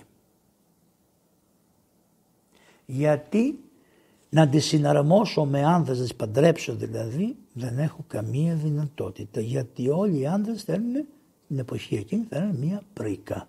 Δεν τους έφτανε η ομορφιά, θέλανε και λεφτά. Και σκέφτηκε λοιπόν να κάνει το πονηρό αυτό έργο και μάλιστα ήταν έτοιμος λέει ελεηνά να το ακουμπήσει. Αλλά σύ Κύριε οφείσιτε αγαθός και αγαθός παντού και αγαθού παντός αίτιος εσύ Κύριε λέει που είσαι όλων αγαθός αίτιος και τις ημέτερες ανάγκες φιλανθρώπος επικαμπτόμενος, δεν τι κάνει ο Θεός. Βλέπει τι έχεις και σκύβει, σκύβει, σκύβει, σκύβει, σκύβει. Ο Χριστός ποτέ δεν πάει έτσι. Όταν βλέπετε κάποιον να πηγαίνει έτσι, να θυμάστε ότι ο Χριστός ποτέ δεν πάει έτσι. Να θυμάστε το Χριστό της Μεγάλης Παρασκευής. Εδώ που είναι, εδώ, εδώ, Ακόμα και εδώ είναι ταπεινός. Το βλέπετε πώς είναι. Ταπεινός. Κρατάει το Ευαγγέλιο στα χεράκια του, φοράει σανδαλάκια. Το μόνο επίσημο που του είχαν είναι ότι κάθεται πάνω σε ένα, ένα ύψωμα. Τίποτε άλλο. Και σας ευλογεί. Αυτό κάνει. Και είναι και μια ώρα να σας μάθω τι σημαίνει ευλογή. Βλέπετε τι κάνει. Κάνει αυτό. Αυτό το δάχτυλο εδώ είναι το γιώτα. Ιησούς. Αυτά τα τρία δάχτυλα είναι το σίγμα. σίγμα. Το βλέπετε, το αρχαίο σίγμα. Άρα αυτό τι σημαίνει; Ή Ιησούς. Αυτό εδώ τι είναι, το χ. Άρα τι σημαίνει; Μόνο ένας έχει την ευλογία. Ιησούς Χριστός. Ιώτα, Σίγμα, Χ. Ιησούς Χριστός. Ποιος το είπε; Από τον Ναύπλιο ένας παπάς, μαλαξός λέγεται. Είναι πολύ ωραίο. Αλλά πάντα κρατάει αυτό. Τι είναι, ο νόμος. Σε αυτόν κρέμονται τα πάντα. Ποιος είναι ο νόμος του Χριστού; Το μαζεύεις, το μαζεύεις, το μαζεύεις, το μαζεύεις, το μικραίνεις, το μικραίνεις, το μικραίνεις, το μικραίνεις, το μικραίνεις και τι γίνεται. Και ο λόγος άρχισε γένετο και σκήνωσε εν ημίν. Δεν είναι τον αγαπάω το Θεό, όχι διότι δεν τον βλέπεις. Άμα δεν αγαπάς Αυτόν δεν αγαπάς τον Θεό γιατί Αυτός είναι Θεός. Εμείς δεν αγαπάμε κάτι που δεν είδαμε, εμείς αγαπάμε κάτι που είδαμε. Που τον είδανε οι Άγιοι μας, που τον είδανε και οι σύγχρονοι. Να μην πούμε ότι τον είδαμε κι εμείς, διότι δεν θα μας πιστέψετε, αλλά και εμείς τον είδαμε. Πώς τον είδαμε, εδώ μέσα. Τον βλέπουμε. Τον παραλάβουμε από τους Αγίους που μας τα διδάξανε αυτά όλα και μας ετοιμάσανε για αυτές τις μέρες και μας είπανε γίνε πιστός άχρη θανάτου και δώσωση των στέφανων της ζωής. Εάν ο παπάς, οποιοδήποτε παπάς, έχει κάνει το οποιοδήποτε κακό να, να τον τιμωρήσουν τα πολιτικά δικαστήρια να μην σου πω και με θάνατο. Αλλά εάν ένας το εκατομμύριοστό δεν τα έχει κάνει, τότε ποιος πρέπει να τιμωρηθεί; Εγώ σου λέω. Και να θυμάστε κάτι. Αυτός εδώ λέει, εγώ καλάμι που έσπασε δεν το πατάω. Έτσι λέει το βιβλίο του. Τι σημαίνει αυτό; Έναν άνθρωπο που τον ελιώσατε, τι θέλετε; Αφήστε να πάει. Και τι, τι θέλει. Τα βρήκατε όλα εσείς. Ξέρω, εσείς ξέρετε. Έτσι δεν είναι. Δεν τα λέω εγώ. Τα λένε τα βιβλία της Εκκλησίας μας. Γι' αυτό απευθύνομαι στους χριστιανούς και, σε, και στους σκεπτόμενους, αλλά σε όλα τα μέρη του κόσμου. Ξέρω ότι με βλέπετε στην Αυστραλία, με βλέπετε στην Αφρική, με βλέπετε στην, στην, στην, στην Τουρκία, με βλέπετε στη Ρωσία, με βλέπετε στην Ουκρανία, με βλέπετε στην Ιβυρία, με βλέπετε στην Ιταλία, στη Σερβία, με βλέπετε στην, στην Αμερική, στην Αγγλία, στη Σουηδία. Εσείς οι σκεπτόμενοι Ορθόδοξοι παντού να ακούστε με σας παρακαλώ. Είναι η ώρα για πολύ μεγάλη προσευχή. Ούτε ενάρμαση και ούτε ενήπης. Εμείς δε εν ονόματι του Κυρίου του Θεού ημών μεγαλυνθισόμεθα. Δεν ξέρω, σας το ξαναλέω. Τι κάνει λέει. Λέει ο Θεός τον Άγιο Νικόλαο, Νικόλαε, ετοιμάσου. Από τα χρήματα που έχεις από τους γονείς σου, Γι' αυτό εμείς εφαρμόζουμε αυτά που λέει ο Λου. Εγώ είχα μια περιουσία όταν μπήκα στην εκκλησία. Και είχα και περιουσία ούκε καταφρόνητη με αποδεικτικά, με τις φόρους, τη γονείς μου κτλ. Και αποποιήθηκα τα κτήματα των πατέρων μου και της μητέρας μου. Μακριά. Και μου είπαν οι γονείς μου γιατί; Γιατί έχω κλήρο τούτο εδώ.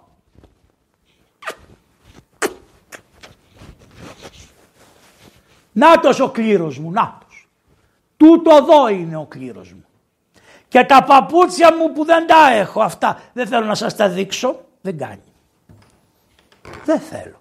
Θέλω να ζήσω βέβαια, να έχω το ψωμί μου, το νερό μου, αλλά δεν θέλω παραπάνω πράγματα. Αυτά μου φτάνουνε. Και δόξα ο Θεός είμαι πλούσιος. Ποιος είναι πλούσιος Λοξάνδρα μου, ο εν το λίγο αναπαυόμενος Τζόια μου. Βάλτε μωρέ τη Λοξάνδρα ξανά να τη βλέπουμε, η ΕΡΤ, ξέρω εγώ ποιος την είχε. Είναι ωραίο, είναι και μαυρό άσπρο, να τη βλέπουμε τη Λοξανδρούλα. Μας είχε κάνει μεγάλη εντύπωση τότε που ήμασταν παιδιά. Τι κάνει ο Άγιος Νικόλαος; Θέλω να προσέξετε την ερμηνεία που κάνει το βιβλίο. Και όραμη του Αγίου το μετασυνέσεω συμπαθές. Δηλαδή τι λέει; Δεν χρειάζεται να είσαι μόνον ελεήμων. Δεν χρειάζεται να είσαι συμπαθής. Αλλά πρέπει να είσαι ελεήμων και συμπαθής μετασυνέσεως. Δηλαδή τι λέει; Πρέπει να καταλάβεις ότι ο άλλος άνθρωπος που από ψηλά έπεσε χαμηλά δεν θέλει να σε δει να τον ελέεις.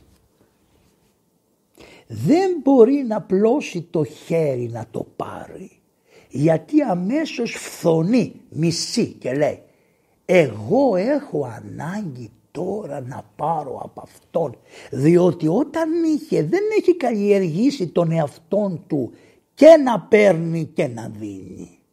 Είναι μεγάλη δύναμη να μαθαίνεις και να δίνεις αλλά και να παίρνεις. Όση χαρά θέλει να δίνεις τόση χαρά πρέπει να σε αξιώνει ο Θεός και όταν παίρνεις. Δεν το έχουν οι άνθρωποι εύκολο να τους ελέησε. Σε μισούνε που εσύ έχεις ή ας μην πούμε τη λέξη σε μισούνε, πάντως η ψυχολογία το έχει αυτό.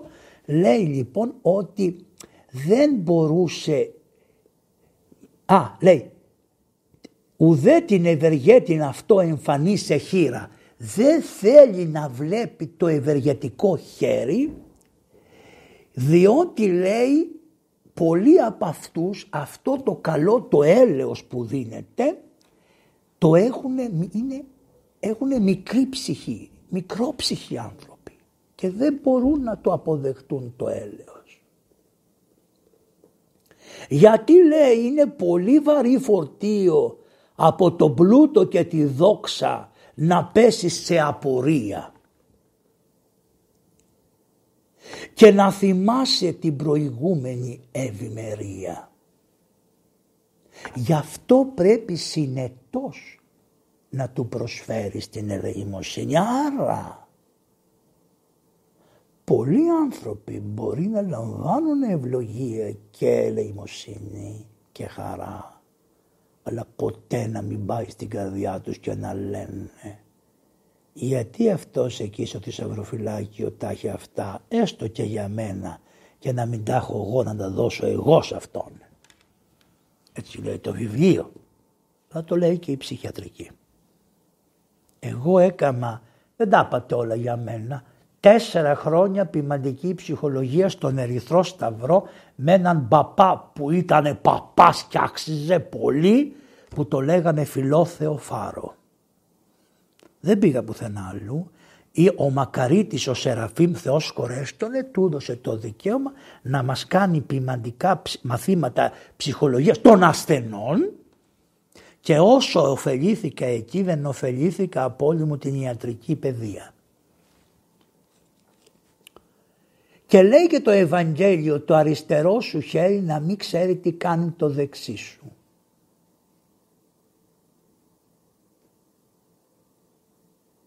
Έτσι λοιπόν σκεφτότανε πώς θα του κάνει την εξυπηρέτηση να του δώσει τα λεφτά χωρίς να τον πάρει χαμπάρι και κανένας και χωρίς να τον δοξάσει και ο άνθρωπος. Και τι κάνει. Βλέπει ότι το καλοκαίρι είχαν τα παράθυρα ανοιχτά γιατί έκανε ζέστη εκεί πέρα. Λοιπόν και τι κάνει. Τη νύχτα που κοιμότανε πάει σιγά σιγά σιγά έχει ένα, πώς το λένε αυτό, ένα πουτζί με λεφτά χρυσά και πάει και τα εξακοντίζει. Δεν πήγε κοντά, Ούτε πήγε στο παραθύρι. Από μακριά τους δίνει μια παπ και πήγαν τα λεφτά μέσα στο παραθύρι. Και ακούστηκε ο ψόφος που λένε τι λένε κακό ψόφο να έχεις. Κακό ψόφο να έχεις. Έτσι λένε. Ο λαός δεν το λέει. Τι εννοεί. Ούτε αυτό δεν ξέρετε. Ψόφο σημαίνει ο θόρυβος που κάνει κάτω, κάποιος όταν πέφτει κάτω. Το πουγγί λοιπόν κάνει ένα ψόφο. Ο κακός ο ψόφος είναι για τους ανθρώπους που πεθαίνουν. Είναι πολύ κακιά κατάρα και να μην τη λέτε ποτέ. Να το λένε κακό ψόφο να έχεις. Δεν είναι σωστό αυτό. Ειδικά στα χωριά. Αλλά να ξέρετε κάτι. Όταν κάνεις το κακό και ειδικά την αδικία, αλλά και το κακό οποιοδήποτε, ακόμα και δίκαιο κακό να είναι. Ή, ή που λένε, πώς να σου πω, που μου φτιάξε κάποιος και τον αντιμετωπίζουν. Ή τον ευρίζουν. Απαγορεύονται αυτά στην εκκλησία. Ποτέ, ποτέ, ποτέ, ποτέ. Ποτέ, ποτέ. ποτέ. Χριστός ανέστη χαρά μου. Αυτό είναι η καλύτερη ευχή. Χριστός ανέστη χαρά μου. Και είναι και κάτι που μας λένε, μα επιτρέπεται χίλιοι ιερέως να ψεύδονται; Να λένε ψέματα. Με συγχωρείς. Αν με ρωτάς ψέματα, θα σου απαντάω με τη γλώσσα που με ρωτάς. Δηλαδή εσύ θα με ρωτάς ψέματα και εγώ θα σου λέω την αλήθεια. Όσοι είσαι εκεί που είσαι. Αφού δεν έχεις καθαρή καρδία, εγώ είμαι παιδί του Οδυσσέα. Ο Οδυσσέας πήρε την τρία με τα ψώματα. Ο, ο Παπαφλέσσας λευτέρωσε την Ελλάδα με τα ψώματα. Παπάς ήτανε. Και να σου πω και κάτι άλλο. Έχουμε και πνευματικούς και μας είπανε τι πρέπει να κάνουμε. Εγώ δεν κάνω τίποτα χωρίς την ευλογία του επισκόπου μου.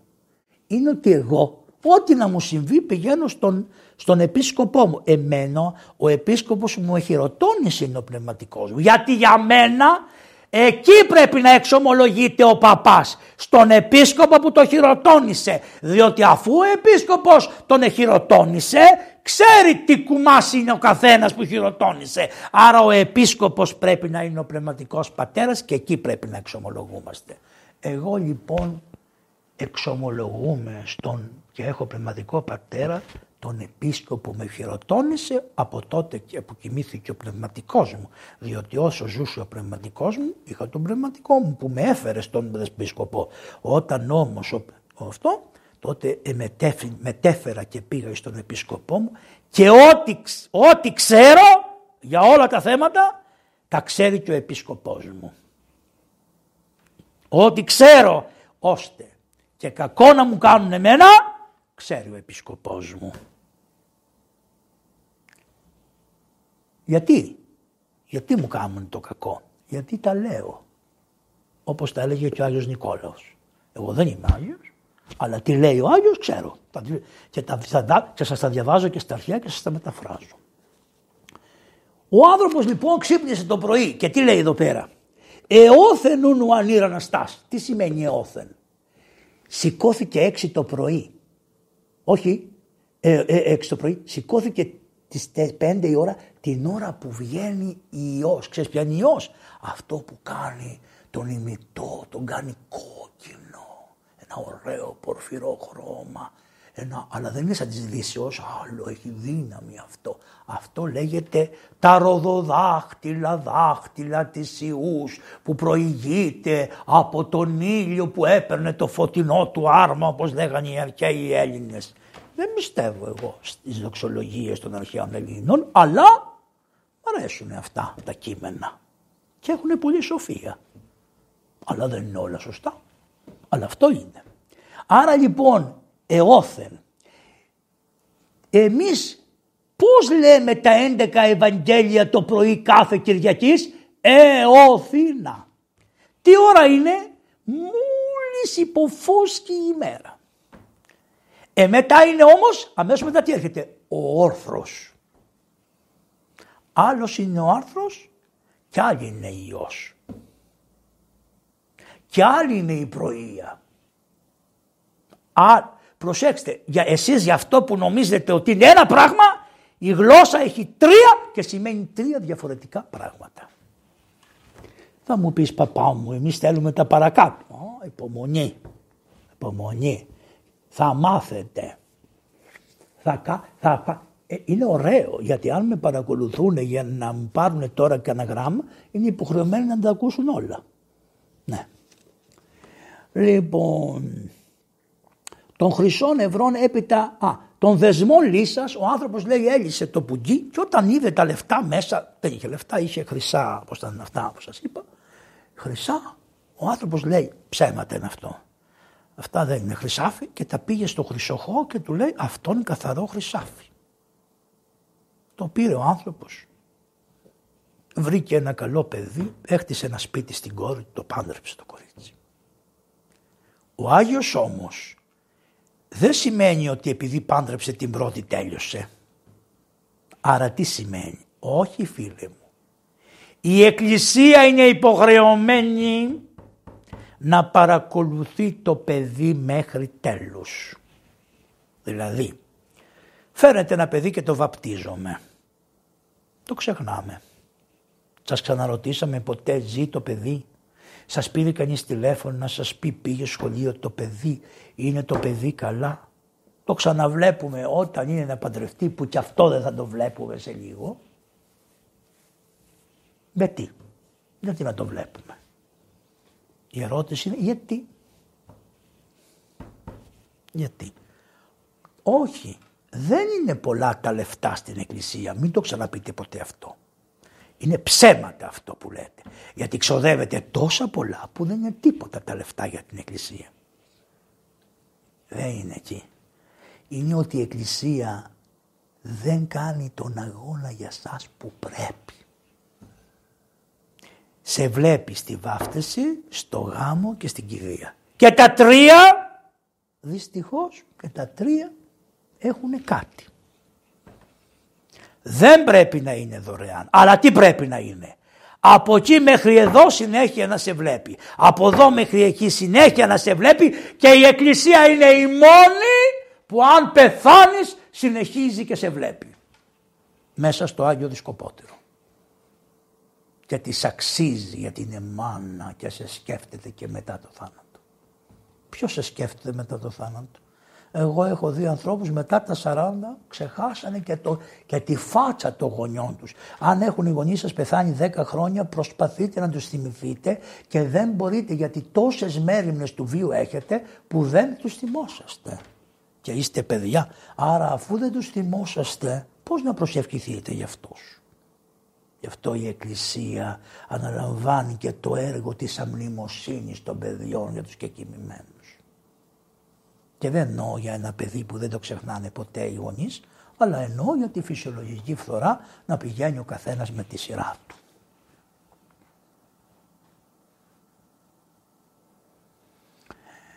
Ξαναέκανε τα ίδια ο Άγιος Νικόλαος για το δεύτερο κορίτσι. Ξαναέκανε το, τα τρίτο για το τρίτο κορίτσι. Έλα όμως που ο άλλος λέει δεν τον πιάσω ποιος τα πετάει τα λεφτά. Θέλω να τον ευχαριστήσω. Γιατί, γιατί ο Άγιος με τη συμπεριφορά του τον έλκυσε κοντά του. Αφού δεν πήγε να τα δώσει έτσι και τα πέταγε κρυφά, το κρυφά έχει σημασία. Μην δημοσιεύσομεν, μην σαλπίσομεν. Να το διαβάσετε, είναι στη μεγάλο, το τριώδιο, την ελεημοσύνη μας. Ω, κάνω μια δωρεά, κάνω τέτοιο βδέλιγμα το Κυρίο. Καλύτερα να είσαι φτωχότατος και να μέσα σου να έχεις το Χριστό και το άλλο, την άλλη ομιλία θα σας την κάνω σε ένα δωμάτιο ενός αρρώστου που τον έχω εκεί στην περιοχή μου το οποίο είναι 1,5 επί 2 μέτρα. Πόσο κάνει, 3,5, 2,5. Πόσο κάνει, τρία τετραγωνικά, τέσσερα. Εκεί μένει. Θα πάω εκεί, από εκεί θα σας κάνω το επόμενο μάθημα. Γιατί ετοιμαζόστε για τα Χριστούγεννα. Δεν είμαστε καλά. Εγώ το βράδυ που κοιμάμαι λέω, Θεέ μου, γιατί να έχω ένα τέτοιο σπίτι; Και τώρα που μου το παίρνουν και φωτογραφίες, Καλά να πάω στον Παπαβαγγέλη μου, αφού φτάνει με. Και όταν μερικές φορές α, κάνω την προσευχούλα μου και με παίρνει ο ύπνος εκεί, πάω, πέφτω κάτω και κοιμάμαι, στο δάπεδο δηλαδή, λέω μέσα μου, ξυπνάω και λέω δεν μπορώ να τα κοκαλά μου να πάω στο κρεβάτι μου. Τι ξεφτυλίσματα είναι αυτά. Και ο άλλος δεν έχει σπίτι έχει τόσα τετραγωνικά να μείνει όσα σας είπα. Δύο επί ενάμιση. Πόσο κάνει; Τρεις, τρία. Τρία μέτρα. Τέσσερα, με αν τρισήμιση να Και θα σας πάω να σας το δω. Και να σας πω και κάτι. Ο Άγιος Ανδρέας Κρήτης, αυτού του ανθρώπου που θα σας δείξω, τις πληγές και τις καθάριζε και ρούφαγε το πίο έτσι το έκανε για να του καθαρίσει τις πληγές του ο Άγιος Ανδρέας γι' αυτό το στόμα μετά αυτό έγραψε αυτόν το μεγάλο κανόνα που διαβάζετε. Αυτοί όλοι είναι μαζί. Είναι από εκείνα τα μέρη της Ανατολής που έλεγε ο Κοντούλου. Ακούει λοιπόν τον ψόφο του πουτζού και τρέχει ο άνθρωπος. Πηδάει τα παράθυρα, τρέχει ο Νικόλαος μπροστά, τρέχει ο άνθρωπος από πίσω και αρχίζει και μειώνεται και καταλαβαίνει από το κεφάλι, ήταν και κοντούλης, καταλαβαίνει ότι αυτός είναι ο ιερεύς Νικόλαος και προσπέφτει στα ποδάρια του και του λέει «Σάντα Κλάους». Άρα αυτό που λέτε Άγιος Βασίλης δεν είναι ο Άγιος Βασίλειος. Είναι ο Άγιος Νικόλαος. Για τον Άγιο Νικόλαο είναι αυτό στη Δύση ο Σάντα Κλάους Νικόλαος. Είναι. Γιατί έκαμε αυτά, κάνε αγάπη να μου φέρεις λίγο νερό. Έκανε αυτά τα θαύματα ο Άγιος της ελεημοσύνης. Και πάντρεψε τις κόρες του άνθρωπος. Και τότε ο Άγιος ζει το εξής θέμα. Ο Διοκλητιανός, ο αυτοκράτορας και ο Μαξέντιος και ο Λυκίνιος κηρύσουν έναν τελευταίο διωγμό κατά της Εκκλησίας. Οι διωγμοί είχαν μεγάλη ισχύ στις μεγάλες πολιτείες και όσο πηγαίνανε προς την επαρχία τόσο πάβαζαν σε δύναμη αλλά γινόντουσαν. Έτσι στη Θεσσαλονίκη την ίδια εποχή που ζούσε ο Άγιος Νικόλαος εσκοτώθηκε διαλογισμού ο Άγιος Δημήτριος. Έτσι εσκοτώθηκε ο Άγιος Γεώργιος επί εποχή του Αγίου Νικολάου. Εκεί έτσι εσκοτώθηκε στην Αίγυπτο η Αγία Κατερίνα, η Αγία Βαρβάρα. Ζούσε ο Άγιος Νικόλαος. Είναι όλοι μιας εποχής. Όπως εγώ είμαι συμμαθητής με τον Πολάκη που έτσι μου είπε αυτός ότι είμαι του Πολάκη φίλος μου είπε. Λοιπόν, αλλά είμαι αγαθός άνθρωπος και βασικά δεν έχω τίποτα να κρύψω. Λοιπόν, δεν πειράζει. Θα τον συναντήσω μία ημέρα. Πού θα μου πάει; Αλλά μου είπες κι άλλα έκανες. Τώρα όμως τι έκανες; Κλείδωσες τις πόρτες. Πάμε. Ο Θεός να αναπαύσει τον πατέρα σου το μαντούβαλο. Διότι σας είπα όταν τον σκοτώσανε το μαντούβαλο αυτόν τον καημένο τον άνθρωπο που ήταν στο Νικαία, στο νοσοκομείο, σε κάτι τα οικονομικά και ήρθαν και το σκοτώσανε με τον πιστόλι και που δεν έχουν βρει ποιος τον έχει σκοτώσει ακόμα. Τα λεφτά χαθήκανε, ο άνθρωπος σκοτώθηκε. Αυτό το μαντουβαλάκι που τώρα λέει εναντίον μας ήταν 13 χρονών. Εγώ ήμουνα εφημερία στην είσοδο που περάσαν τον άνθρωπο σηκωτό για να τον πάνε στους χειρουργούς. Αλλά επειδή είμαι ο πρώτος που τον είδα, πήρα τα χέρια μου και τα βάλα εκεί που πεταγότανε το αίμα και με έλουσε το αίμα του πατέρα του Μαντούβαλου. Και μου το πληρώνει το παιδί με αυτόν τον τρόπο.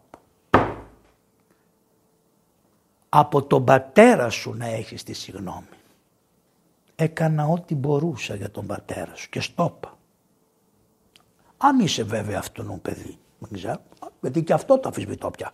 Ό,τι μου λέτε δεν τα πιστεύω. Και μετά επήγε, τον πήγαμε όπως τον έκανα έτσι εδώ πέρα, γιατί ή εδώ δεν θυμάμαι, πεταγόταν το έμεγαλε και λέρωσε τους τοίχους όλους, μου λέρωσε τα ρούχα, τα, την μπλούζα μου, μπήκε το αίμα μέσα στα ρούχα μου. Είμαι ο πρώτος που τον είδα, είχα εφημερία 8 το πρωί. Έχουμε ιστορία. Ο Θεός να σε συγχωρέσει. Αλλά τι κάνετε; Όποιος αρχίζει και κάνει το κακό οπουδήποτε να θυμάται κάτι. Λέει ο Άγιος Διάδοχος Φωτικής. Αρχίζει και βάζει τον τροχό που λέγεται πνευματικός νόμος από μόνος του να δουλεύει. Δεν το βάζει ο Θεός. Όχι μάτια μου. Εσύ το βάζεις μπρο και κάνεις. Και κάνει.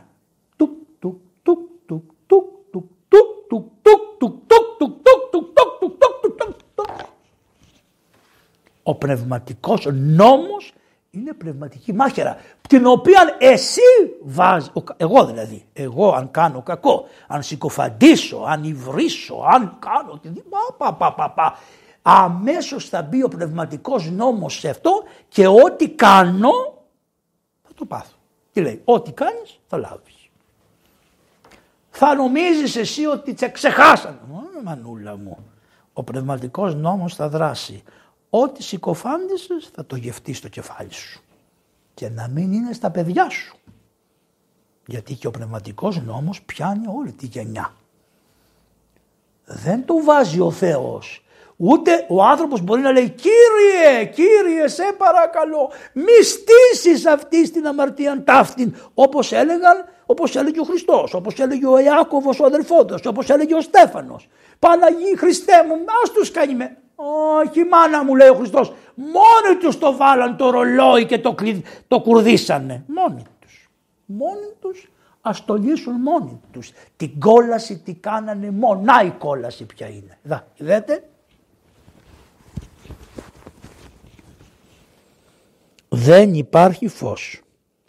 Άνοιξε τα μάτια σου ανθρωπέ μου, υπάρχει φως. Όχι, δεν υπάρχει φως υπάρχει φως και όταν θα τα ανοίξεις απότομα στο φως στα μάτια θα σου τα κάψει και θα το λες κόλαση. Την κατασκευάζει μόνος του ο καφέ. Ο Θεός δεν είναι αίτιος των κακών. Εσύ και εγώ είμαστε αίτιοι των κακών που δυστυχώς δεν είναι, δεν είναι, δηλαδή το ουσιοποιούμε μόνον εμείς. Δεν υπάρχει. Εμείς το κάνουμε. Ο Θεός μόνο να αγαπάει και να ελεεί και να φυλάει τους ανθρώπους λέει ο Άγιος Νικόλαος και γι' αυτό νικάει η γνώμη του Αγίου Νικολάου. Να πιω λίγο νερό. Κρατάει ακόμα το μηχάνημα να γράψει.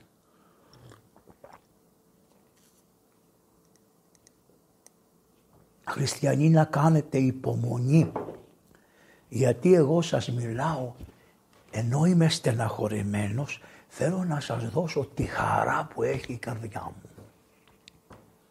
Έχω χαρά χριστιανοί μου, διότι για το όνομα του Χριστού και την αγάπη του Χριστού πρέπει να με βοηθήσετε με τις προσευχές σας να περάσω το ποτάμι των πειρασμών.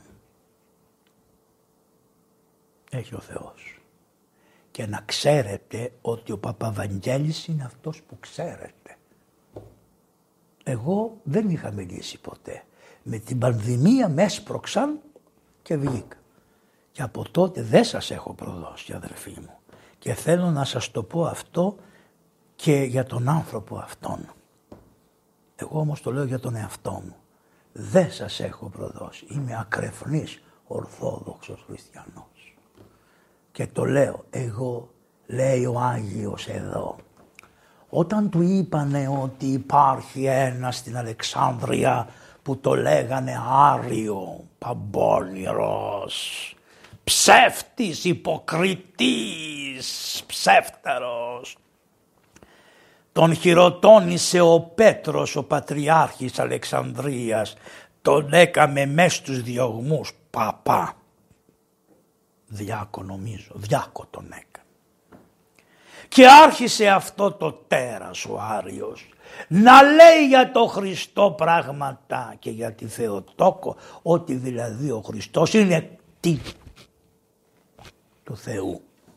Ούτε να το πω, ούτε να λερώσω τα αυτιά σας με αυτό.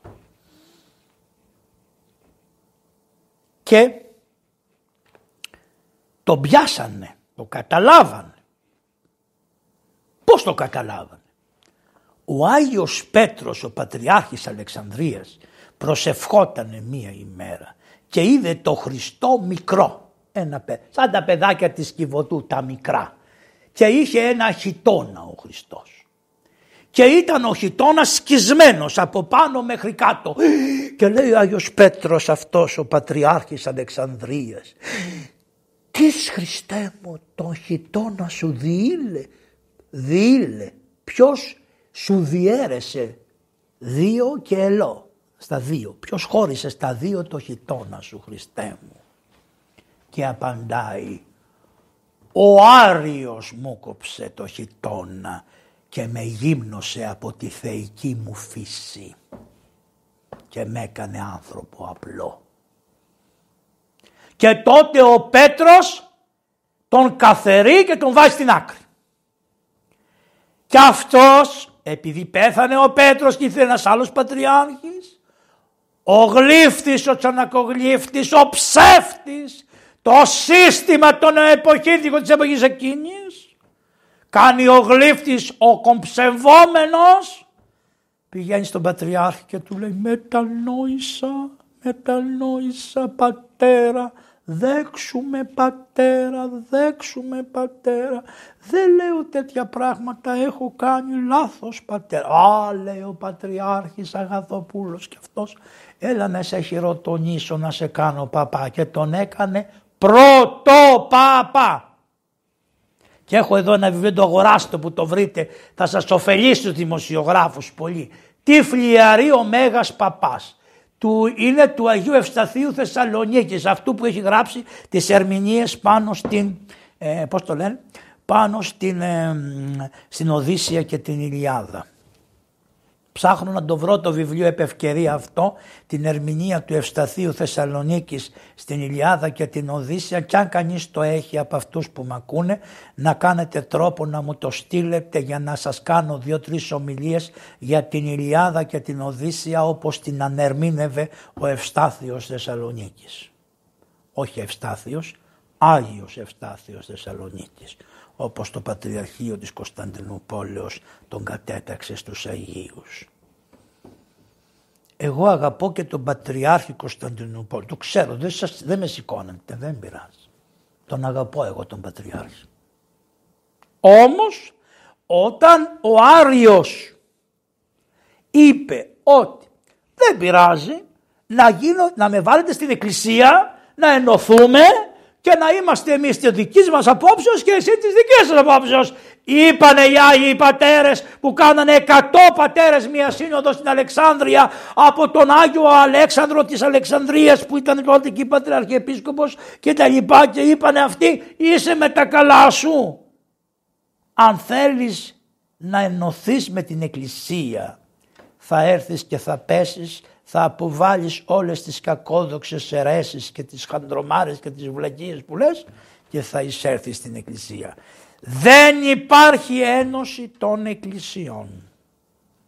Υπάρχει μόνο ένα πράγμα.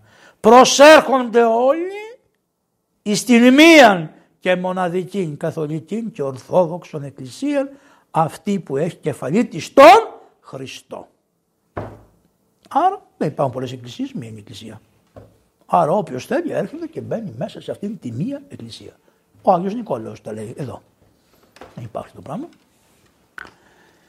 Έτσι λοιπόν ο Άγιος ο Κωνσταντίνος ο Μέγας μαθαίνει ότι στην Αλεξάνδρεια γίνεται ο κακός χαμός οι βασιλείς και οι πολιτικοί άρχοντες οι καημένοι που να καταλάβουν τώρα ότι ο πατήρ γέννησε τον Υιόν, εκπορεύει το πνεύμα του Άγιον. Αυτός ο άνθρωπος ήταν δωρολάτρης μόλις είχε γίνει χριστιανός, αν δεν θυμά, άλλοι λένε ότι έγινε στη Ρώμη εξού και το βαπτιστήριο και η δωρεά που έκανε στη Ρώμη, άλλοι λένε ότι έγινε εκεί που ήταν μετά, άλλοι ότι βαπτίστηκε από Ορθοδόξους, άλλοι ότι εμείς θεωρούμε ότι βαπτίστηκε από Ορθοδόξους ο Μέγας Κωνσταντίνος. Πάση περιπτώσει. Μαθαίνοντας στην Αλεξάνδρεια γίνεται ο, καμός, ο κακός καμός και υπάρχει ταραχή και δεν έφτασε στην Αλεξάνδρεια το κακό, έφυγε, πήγε στην Παλαιστίνη, πήγε στη Βηρητό, πήγε στα Ιεροσόλυμα, έφτασε στη Μικρά Ασία. Πού δεν πήγε, στην Ελλάδα και στη Δύση. Έμεινε μόνο στην Ανατολή, αλλά ήταν ταραχή μεγάλη. Τότε ο Μέγας Κωνσταντίνος είπε θα στείλω έναν άνθρωπο του Θεού που τον αγαπάω πολύ και που τον είχε και ο πατέρας μου γνωστό ο Κωνσταντιος ο Χλωρός από την Κορδούη. Ποια είναι η Κορδούη βρε, η Κόρδοβα της Ισπανίας. Και το λέγανε Όσιο αυτόν τον Άγιο. Θα τον στείλω στην Αλεξάνδρεια να μου πει τι στο καλό γίνεται εκεί κάτω. Και πήγε πραγματικά και μίλησε με τον Άριο και είδε του Αρίου αυτό και είδε την κακοδοξία που δίδασκε ο Άριος. Είδε ότι ο Πατριάρχης είχε κάνει σύνοδο και τον είχε αφορήσει, αυτός είχε κάνει δική του εκκλησία, είχε απλωθεί παντού συγκρούσεις. και οι πολιτικοί και καλά κάνουν δεν θέλουν διαιρέσεις στο λαό διότι η διαίρεση μπορεί να καταστρέψει το κράτος. Δεν μας συμφέρουν οι εμφύλοι, είτε θρησκευτικοί, είτε πολιτικοί, τα πάμε. Όχι, δεν θέλουμε τέτοια. Γι' αυτό η Εκκλησία είναι υπέρ της ενότητας. Αλλά εν αληθεία και αγάπη όμως μάτια μου, όχι εν καταστολή και ξύλο, εν αληθεία και αγάπη θα είναι η ενότητα. Και με δικαιοσύνη τιμία, με άρχοντες που αγαπάνε το λαό, που μπήκανε φτωχοί και βγήκανε πιο φτωχοί, έτσι λέει το βιβλίο. Τα βιβλία τα λένε, δεν τα λέω εγώ. Γιατί έχετε μία, ω πατέρα, και αναρχικό με βγάλατε επειδή ξέρω το διάλογο του Μπακούνιν με τον Λένιν. Και επειδή τον ανέφερα αυτόν με είπανε και αναρχικό. Εγώ έχω μία αρχή, το Χριστό. Από εκεί και πέρα, αν ήμουν αναρχικός θα είχα το Χριστό βρε και κομίλης. Εγώ έχω το Χριστό αρχή. Ο Χριστός τι είπε, εσείς θα κάνετε ό,τι σας λέω εγώ. Και αν, αν κάνετε ό,τι σας λέω εγώ θα σας αγαπάνε όλοι. Και θα τηρείτε και τα νόμου του κράτους. Γιατί τι μου είπε το κράτος, να κλέψω, να περάσω το φανάρι με κόκκινο; Αφού μου λέει ο Χριστός μου, πρόσεχε τον αδερφό σου. Καταλάβατε. Άρα η διδασκαλία του Χριστού δεν υπάρχει νόμος του κράτους για μένα. Εκεί που γίνεται το κακό είναι όταν το κράτος επεμβαίνει στη διδασκαλία του Χριστού και μου λέει δεν θα κάνεις όπως λέει ο Χριστός, αλλά θα κάνεις όπως λέω εγώ. Ε τότε δεν σε ακούω εσένα. Και όχι μόνο δεν σε ακούω, αλλά θα σε κοροϊδεύω με όλη την όρεξη. Μη σκεφτείς ποτέ να αλλάξεις μία κεραία από τον νόμο του Χριστού μου. Εάν με έχεις καλό χριστιανό θα είμαι πολύ καλός πολίτης. Με θέλεις για καλό χριστιανό θα είμαι πολύ καλός πολίτης. Αλλά αν δεν θέλεις τον καλό πολίτη δεν θες και τον καλό χριστιανό. Δεν σου βγαίνει το σχέδιο. Δεν πειράζει. Καταλαβαίνετε οι υπόλοιποι. Όλοι καταλαβαίνετε τι σας λέω. Αύριο θα με περάσουν τα 600 κύματα. Δεν με νοιάζει. Χριστός Ανέστη. Μπορεί να, με, να έρθετε και στην κηδεία μου. Έπειρα. Θα με κλάψετε, ξέρω. Πολλοί κάποιοι άνθρωποι με αγαπάτε. Έπειρα. Γιατί εγώ δεν αντέχω να με βρίζουν οι ανθρώποι. Είναι έτσι ο χαρακτήρας μου. Επειδή έχω εγωισμό, δεν θέλω να ακούω για μένα καμιά κακιά κουβέντα. Δεν πειράζει όμως. Αυτό το δεν πειράζει να το κρατήσετε. Δεν πειράζει. Υπάρχει αφεντικό μεγάλο ευλαβούμε τους πάντες, προσκυνώ τα χέρια και τα ποδάρια όπως μας των αρχιερέων σε όλα τα μήκη και των Ορθοδόξων, σε όλα τα μήκη και τα πλάτη της γης και ζητάω τις ευχές τους και ζητάω την προσευχή τους να μην κάνω κανένα λάθος και στην ψυχή μου και στη διδασκαλία της Εκκλησίας και σε όλα. Προχωράμε. Λέει ο Μέγας Κωνσταντίνος, α ψέματα, όταν έγινε ο διωγμός Πιάσανε και τον Νικολάκη. Το γέρο είχε γυρίσει να γερνάει τώρα. Τον βάλανε στη φυλακή. Να βουρδουλιές, να ξυλιές. Του χαρακώσανε εδώ τα χέρια, τον ποπό, την πλάτη. Το δεν είχε να φάει, τον αφήσαν μυστικό κτλ.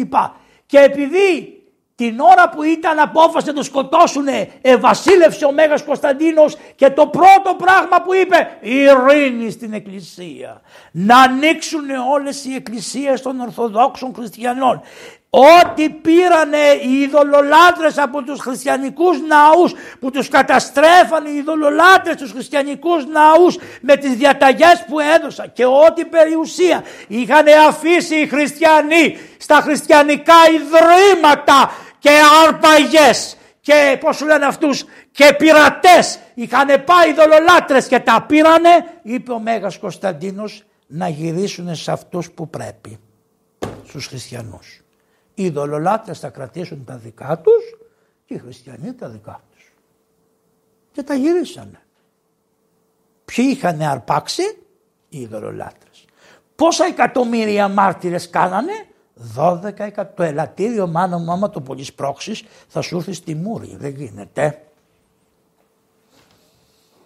Δόξα ο Θεός. Μετά.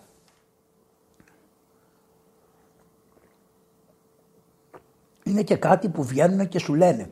Ο Παπαγγέλης έχει μία ρητίδα εδώ. Για να έχει μία ρητίδα εδώ σημαίνει ότι είναι διάολος. Εάν έχει μία ρητίδα εδώ σημαίνει ότι είναι διάολος με τέσσερα κέρατα.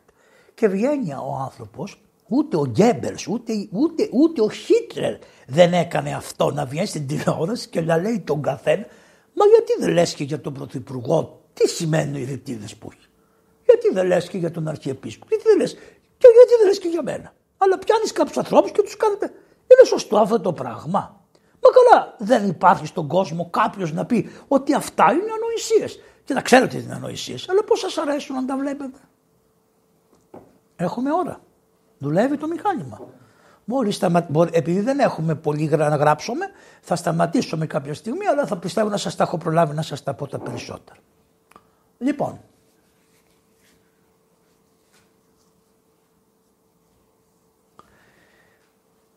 Ευγήκε λοιπόν ο καημένος ο Άγιος Νικόλαος. Αλλά αμέσως μετά ο καημένος ο Κωνσταντίνος αφού τους έκανε το διάταγμα της ανεξιθρησκείας πρέπει να το καταλάβετε αυτό ο Μέγας Κωνσταντίνος δεν είπε ότι η χριστιανική θρησκεία θα είναι η επίσημη θρησκεία του κράτους. Αυτό το έκανε ο Θεοδόσιος πολύ έργα. Ο Μέγας Κωνσταντίνος τι είπε, ο καθένας ό,τι θέλει. Γι' αυτό τον μισούν οι δυτικοί. Επειδή είπε ουσιαστικά ο καθένας ό,τι θέλει. Όχι υποχρεωτικότητες. Αυτό είπε ο Κωνσταντίνος. Υπάρχει υποχρεωτικότητα. Θέλεις να είσαι χριστιανός, θα είσαι. Θέλεις να είσαι ιδεολογικό, όχι στα θέματα της υγείας. Αυτά δεν είναι δουλειά του, της Εκκλησίας να ασχολιάται με αυτά. Αυτά είναι θέμα του κράτους. Εγώ λέω για τι διδασκαλίε που υποχρεώνω να είσαι όλοι και καλά ιδεολάτρε. Όχι, ρε φίλε μου, γιατί να είμαι ιδεολάτρε. Θέλω να είμαι βουδιστής. Θέλω να είμαι. Και είπε ο Κωνσταντίνο, άνεξη θρησκεία. Ο καθένας ό,τι θέλει. Και ο καθένας την περιουσία του, ο καθένας την ελευθερία του. Να, αυτό έκανε ο Μέγα Κωνσταντίνος. Και πήρε η αυτοκρατορία έναν άλλο ρυθμό πάψανε να διώκονται οι ανθρώποι για τα πιστεύω τους. Γιατί μόνο νομίζετε οι χριστιανοί διωκόντουσαν, οι Εβραίοι δεν διωκόντουσαν. Δεν ξέρετε ότι έγινε μια, μια εντολή ολόκληρη επινέρωνος, δεν ξέρω εγώ, να φύγουν όλοι οι Εβραίοι από τα διάφορα μέρη του κόσμου. Όλα γίνανε. Προχωράμε. Και τότε την ίδια εποχή πεθαίνει ο Νικόλαος που ήταν επίσκοπος Μύρων της Λυκίας ο θείος του και αποφασίζουν να εκλέξουν νέον επίσκοπο. Και για να εκλέξουν τον επίσκοπο την παλιά εποχή μαζευόταν οι επίσκοποι, οι ιερομόναχοι, οι παπάδες, οι διάκοι, οι μοναχοί, οι κανδυλανάπτε, είναι πολύ σημαντικό αυτό να πιστεύετε. Είχαν πολλά καντήλια και υπήρχε πολλή δουλειά να ανάβεις τα καντήλια. Και από το λαό όλοι αυτοί που φροντίζαν τις εκκλησίες, τέλος πάντων μαζευόταν κόσμος.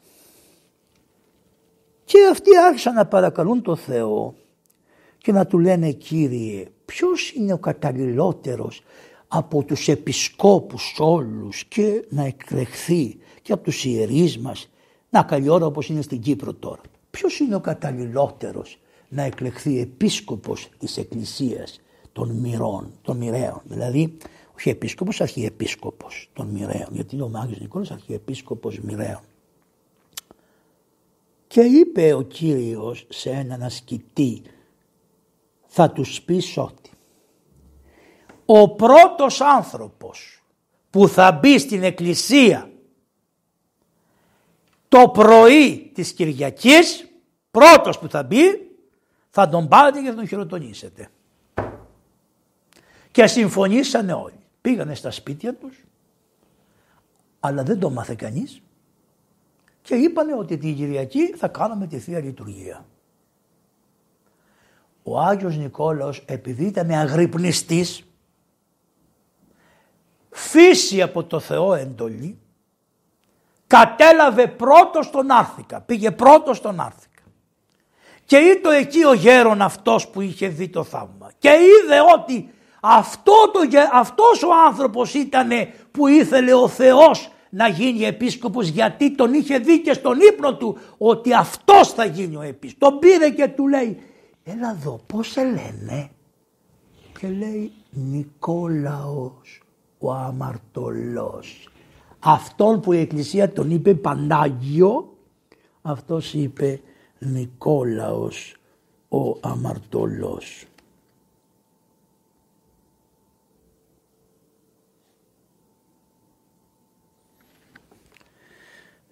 Ο δε πράος ούτω και αφελός, δηλαδή με πραότητα και σχεδόν με αφέλεια, λέγει Νικόλαος ο αμαρτυλός δέσποτα και δούλος της αγιότητός.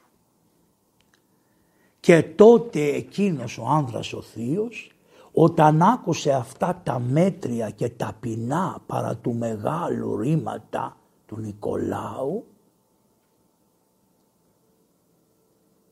και όταν είδε τη μετριοφροσύνη του και τον πράο και ησύχιο τρόπο του και όταν δια της ειδονής της καρδιάς αισθάνθηκε ότι αυτός είναι ο θησαυρός που περιμένανε, του λέει «Ακολούθη μη τέκνον» και ήτα παραλαβών ήγαγε προς τους επισκόπους.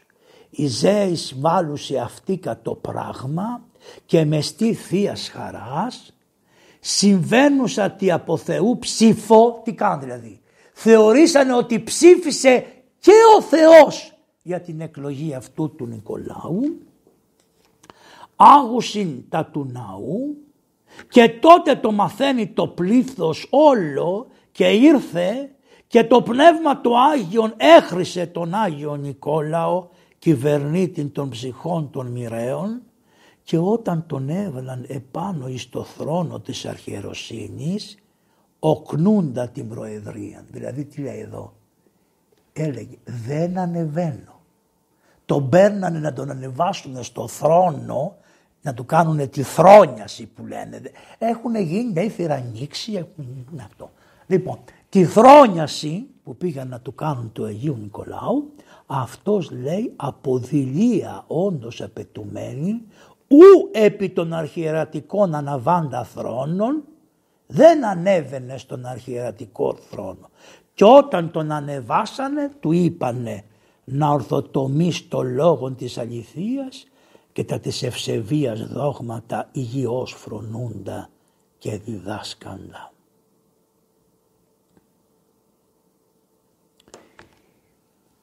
Ο θείος τίνει Νικόλαος; Αυτός λοιπόν ο Νικόλαος αφού ανέβηκε στο θρόνο των μοιραίων τα χριστιανών πρεσβεύων και την ευσέβεια τι έκανε; Δηλαδή τι πρεσβεύουν οι χριστιανοί; Σε ποια θέματα, σε όλα. Στην πολιτική,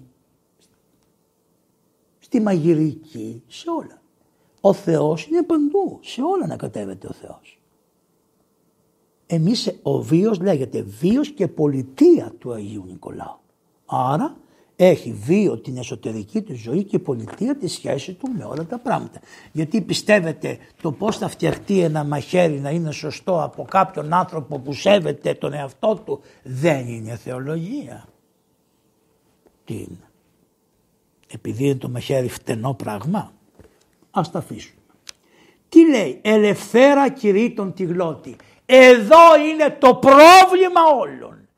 Ελευθέρα κηρύττων τη γλώτη. Δεν σε θέλουμε ελευθέρα κηρύττων τη γλώσσα. Δεν θα έχεις ελεύθερη τη γλώσσα. Θα στην κόψουμε τη γλώσσα. Νικολάκη θα στην κόψουμε τη γλώσσα. Πολύ ελευθερία πήρε στις, στο, στο, στην περιοχή των, μυρ, των μοιραίων και στα πάτερα. Θα στην κόψουμε τη γλώσσα γιατί έχεις μεγάλη γλώσσα και μιλάς ελεύθερα. Και ήταν λέει έμενε και ασκήτο, ήτανε ασκήτο συνέχεια και ευθύς αφού τον είχαν βάλει και στη φυλακή όπως σας είπα βγήκε ο ήλιος μετά τον νέφος. Ακούστε χριστιανοί τι λέει ευθύς ήλιος μετά τον έφος και ήπια τη άβρα μετά την καταιγίδα καταιγίδα είναι και νέφη θα φύγουνε και θα βγει ο ήλιος της δικαιοσύνης του Χριστού και το φως του Χριστού. Υπομονή σε όποιον υποφέρει δικαίως και αδίκως. Θα φύγει νεφρίδιον είναι, ένα μικρό νέφος είναι, δεν πειράζει. Ο εμός Χριστός άνωθεν από τις αυτού κληρονομίαν ειδών καθερή της ασεβίας άπαντα τα σκύπτρα. Ο Χριστός θα καθαρέσει λέει ο Άγιος Νικόλαος της ασεβίας όλα τα σκύπτρα. Και πάνε και οι Μαξιμιανοί και πάνε και οι Διοκλητιανοί και πάνε και οι προεστέαμενοι των ιδωλατρών και ήρθε ο Κωνσταντίνος όπως σας είπα και βασίλευσε. Και τι γίνεται; Αποφασίζει ο Κωνσταντίνος αφού είναι και αυτή η φασαρία στην Αλεξάνδρεια και φοβάται μήπως δεν έρθει το στάρι στην Κωνσταντινούπολη και πεινάσει ο λαός γιατί ο λαός της πόλεως ζούσε με ευδαιμονία και δεν ήθελε να δουλεύει αλλά από την επαρχία έτρωγε όλα τα καλά που ερχόντουσαν. δηλαδή καταλάβατε είχαν χορούς και πανηγύρια φτιάχνανε δρόμους, υψώνανε κάτι δέντρα ωραία μες στολίδια.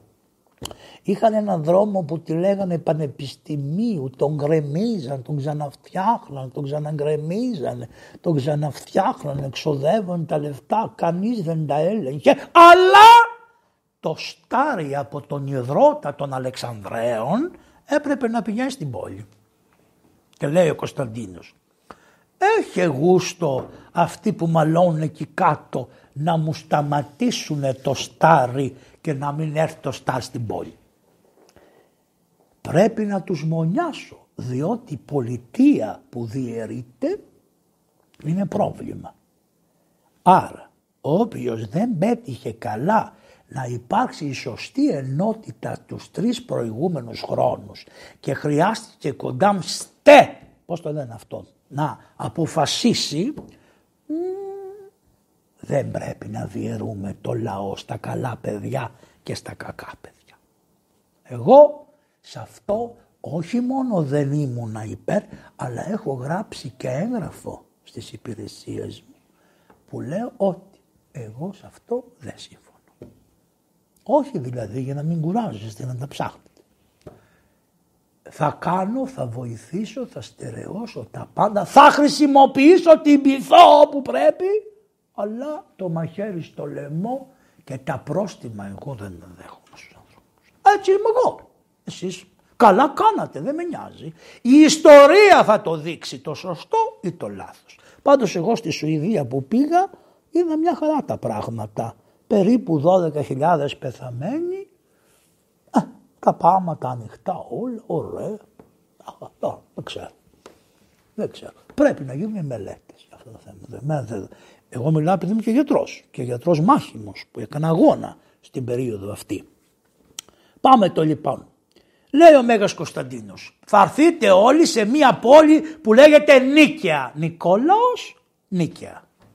Γιατί την είπανε Νίκαια, γιατί εκεί πέρα έμαθε ο Μέγας Κωνσταντίνος ότι κατέχει όλη την αυτοκρατορία ανατολική, ανατολική και δυτική και γι' αυτό είναι η πόλη της Νίκης. Και γι' αυτό λέγεται νίκαια. Και εμείς οι καημένοι είμαστε και κοντά στη νίκαια εδώ πέρα, όπου και κάποιος είναι από τη νίκαια γνωστός που έχω εγώ, λοιπόν είναι νοικαιώτης αυτός και είναι η Νίκαια εκεί που είναι το Μητρόπολη της Νικαίας. Εκεί λοιπόν ήταν η παλαιά Νίκαια, είναι απέναντι από την πόλη αυτή η πόλη εκεί της Νικαίας. Και εκεί έκανε ο αυτοκράτορας κάλεσμα σε όλους και επειδή ήσαν φτωχοί και δεν είχαν με τι να έρθουνε τους έστειλε καρότσες, τις πλήρωσε και ήρθανε 100 318 πατέρες, νομίζω 220 επίσκοποι, 80, 80 ιερομόναχοι και ασκητές και τα λοιπά και έβλεπες τα φοβερά γιατί μόλις είχαν πάυσει οι, οι, οι, πώς λένε, οι διωγμοί και του ένα του είχαν βγάλει το μάτι οι δολολάτρες, του άλλου του είχαν κόψει το χέρι και μπήκε ο Παφνούτιος μαζί με έναν άλλον στη σύνοδο αγκαζέ. Ο Παφνούτιος είχε χάσει το δεξί χέρι και το δεξί μάτι και ο άλλος που μπήκε αγκαζέ είχε χάσει το αριστερό χέρι και το αριστερό μάτι. Είχαν πάρει αγκαζέ λοιπόν και περπατάγανε μαζί στηριζόμενοι ο ένας τον άλλον, ο Παφνούτιος ο Μέγας. Ήρθε ο Άγιος Σπυρίδωνάς μας από την Κύπρο, επίσκοπος Τριμηθούντος, ήρθε το Νικολάκη μας, ήρθε ο Όσιος Κορδούης, ήρθε ο Αλεξανδρίας Αλέξανδρος και ήρθε και ο Μέγας Αθανάσιος Διακάκη και ήρθε και ο Άριος Κομψευόμενος. Μοιαζευτήκανε 318 πατέρες και χωριστήκανε 159 από εδώ και 159 από εκεί. Είχαν καθίσματα βάλανε το Ευαγγέλιο στη μέση που δεν το είχαν ακόμα τελειώσει γιατί συγκρίνανε όλα τα έγινε εκεί αυτό κάνανε μια μελέτη, φέρανε όλοι όλα τα βιβλία που είχαν και τα καθίσανε κάτω στην οίκια και ψάξανε να βρούνε τι λέει το κάθε βιβλίο και αν είχε κάποιο λάθος και δεν συμφωνούσανε αποφασίσανε και είπανε αυτά είναι τα κανονικά βιβλία της Καινής Διαθήκης. Στην οίκαια της Βυθινίας έγινε και αυτό το ότι έχετε το Ευαγγέλιο και διαβάζουν και είπανε και ποια Ευαγγέλια θα διαβάζονται κάθε μέρα. Γι' αυτό δεν τα πειράζει τα Ευαγγέλια. Και αυτό που γίνεται και τρώμε το Ευαγγέλιο της ημέρας και βάζουμε το Ευαγγέλιο του Αγίου να διαβάζει δυο Ευαγγέλια όπως κάνουν στο Άγιο Νόρος δεν παθαίνεις τίποτα. Λιγότερο κήρυγμα και περισσότερο Ευαγγέλιο στην αρχαία γλώσσα διότι και οι λέξεις που έχουν είναι αγιαστικές. Δεν τα μεταφράζουμε τα Ευαγγέλια. Εκάθισαν όλοι οι πατέρες και μπήκε και ο αυτοκράτορας και ένας από τη σύνοδο του είπε αυτά που λένε μεγαλειότατε. Όταν ήρθε ο Μέγας Κωνσταντίνος μέσα στη σύνοδο του είπανε καθίστε, του βάλανε ένα θρόνο και λέει ο Κωνσταντίνος πα πα πα πα, πα δεν κάθομαι εγώ.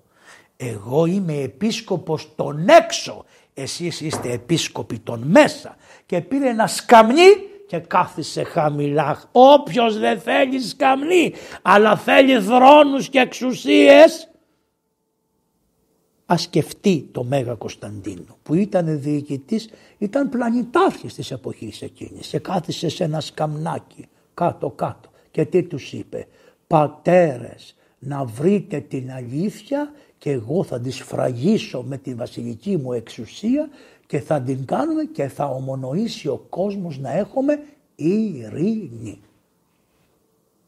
Και είπε, είναι εδώ ο Νικόλαος, του τον πήγανε. Νικόλαε του λέει, σήκωσε τα ρούχα σου να δω τις πληγές σου που σου κάνανε οι αυτοκράτορες που ήταν πριν από μένα και άρχισε και τις φύλαγε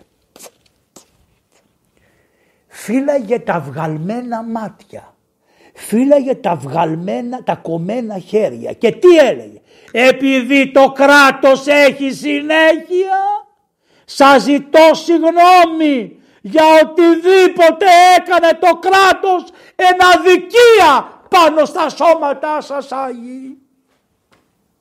Βασιλεύς Ορθόδοξος, τον μισούνε οι δυτικοί, γιατί αυτοί έχουν τον Καρλομάγνο καλών. Και δεν θέλουν το όνομα Κωνσταντίνος με τίποτα. Είναι στην Ιταλία, στην Πολωνία, στη Ρωσία, στην Ιβυρία, στην Τουρκία, δηλαδή στη Μικρασία, στους Άραβες, χριστιανούς, στους Εκόπτας, στους Κόπτες, στους Θωμάδες, εκεί του, τους Θωμά που είναι στην Ινδία, έχουν το όνομα Κωνσταντίνος. Στη Δύση το Κωνσταντίνος καθόλου, ούτε να τον ακούνε. Καταλαβαίνετε το γιατί. Και από εκεί ήρθαν και αυτές οι πολεμικές. Τέλος πάντων αρχίζει η σύνοδος. Και τότε μπρος, άρχισε ο Άριος να λέει τις βλακίες ότι ο Χριστός δεν είναι Υιός του Θεού και δεν είναι Λόγος του Θεού. Κακά κρατάει ακόμα. Και δεν είναι Λόγος του Θεού και λοιπά. Και οι πατέρες προσπαθούσαν να τον πείσουν αλλά είχαν απαυδίσει. Και όταν είπε έλα καημένε λέει σιγά μη γεννήθηκε, μην έγινε ο Θεός άνθρωπος και τα λοιπά. Απλώς ο Χριστός είναι ένα κτίσμα, το πρώτο κτίσμα του Θεού και λοιπά. Μόλις τα ακούει ο κοντός, κοντός είναι ο Άγιος Νικόλαος, πηγαίνει εκεί που ήταν ο Άριος και του δίνει μια χαστούκα πω, πω. Μπροστά στον αυτοκράτορα να χτυπήσεις άνθρωπο μπροστά στην Ιερά Σύνοδο να χτυπήσεις άνθρωπο μπροστά στον αγώνα για να ανακαλυφθεί η αλήθεια να ραπήσεις το στόμα και να γιάσεις το χέρι σου δια της πληγής σηκώνεται ο Κωνσταντίνος έξαλλος και λέει Νικολάκη δεν έχεις ασυλία επειδή είσαι Άγιος. Να σας τα ξαναπώ τι είπε δεν έχεις νομική ασυλία επειδή είσαι Άγιος. Όχι μάτια μου. Αν παραβείς τους νόμους θα λογοδοτήσεις. Καλύτερα να μην ερχόσουν αφού ήρθες όπως και οι προηγούμενοι δεν είχαν νομική ασυλία. Δεν έχεις νομική ασυλία Νικόλαέ μου. Δεν πρέπει να έχεις. Γι' αυτό λοιπόν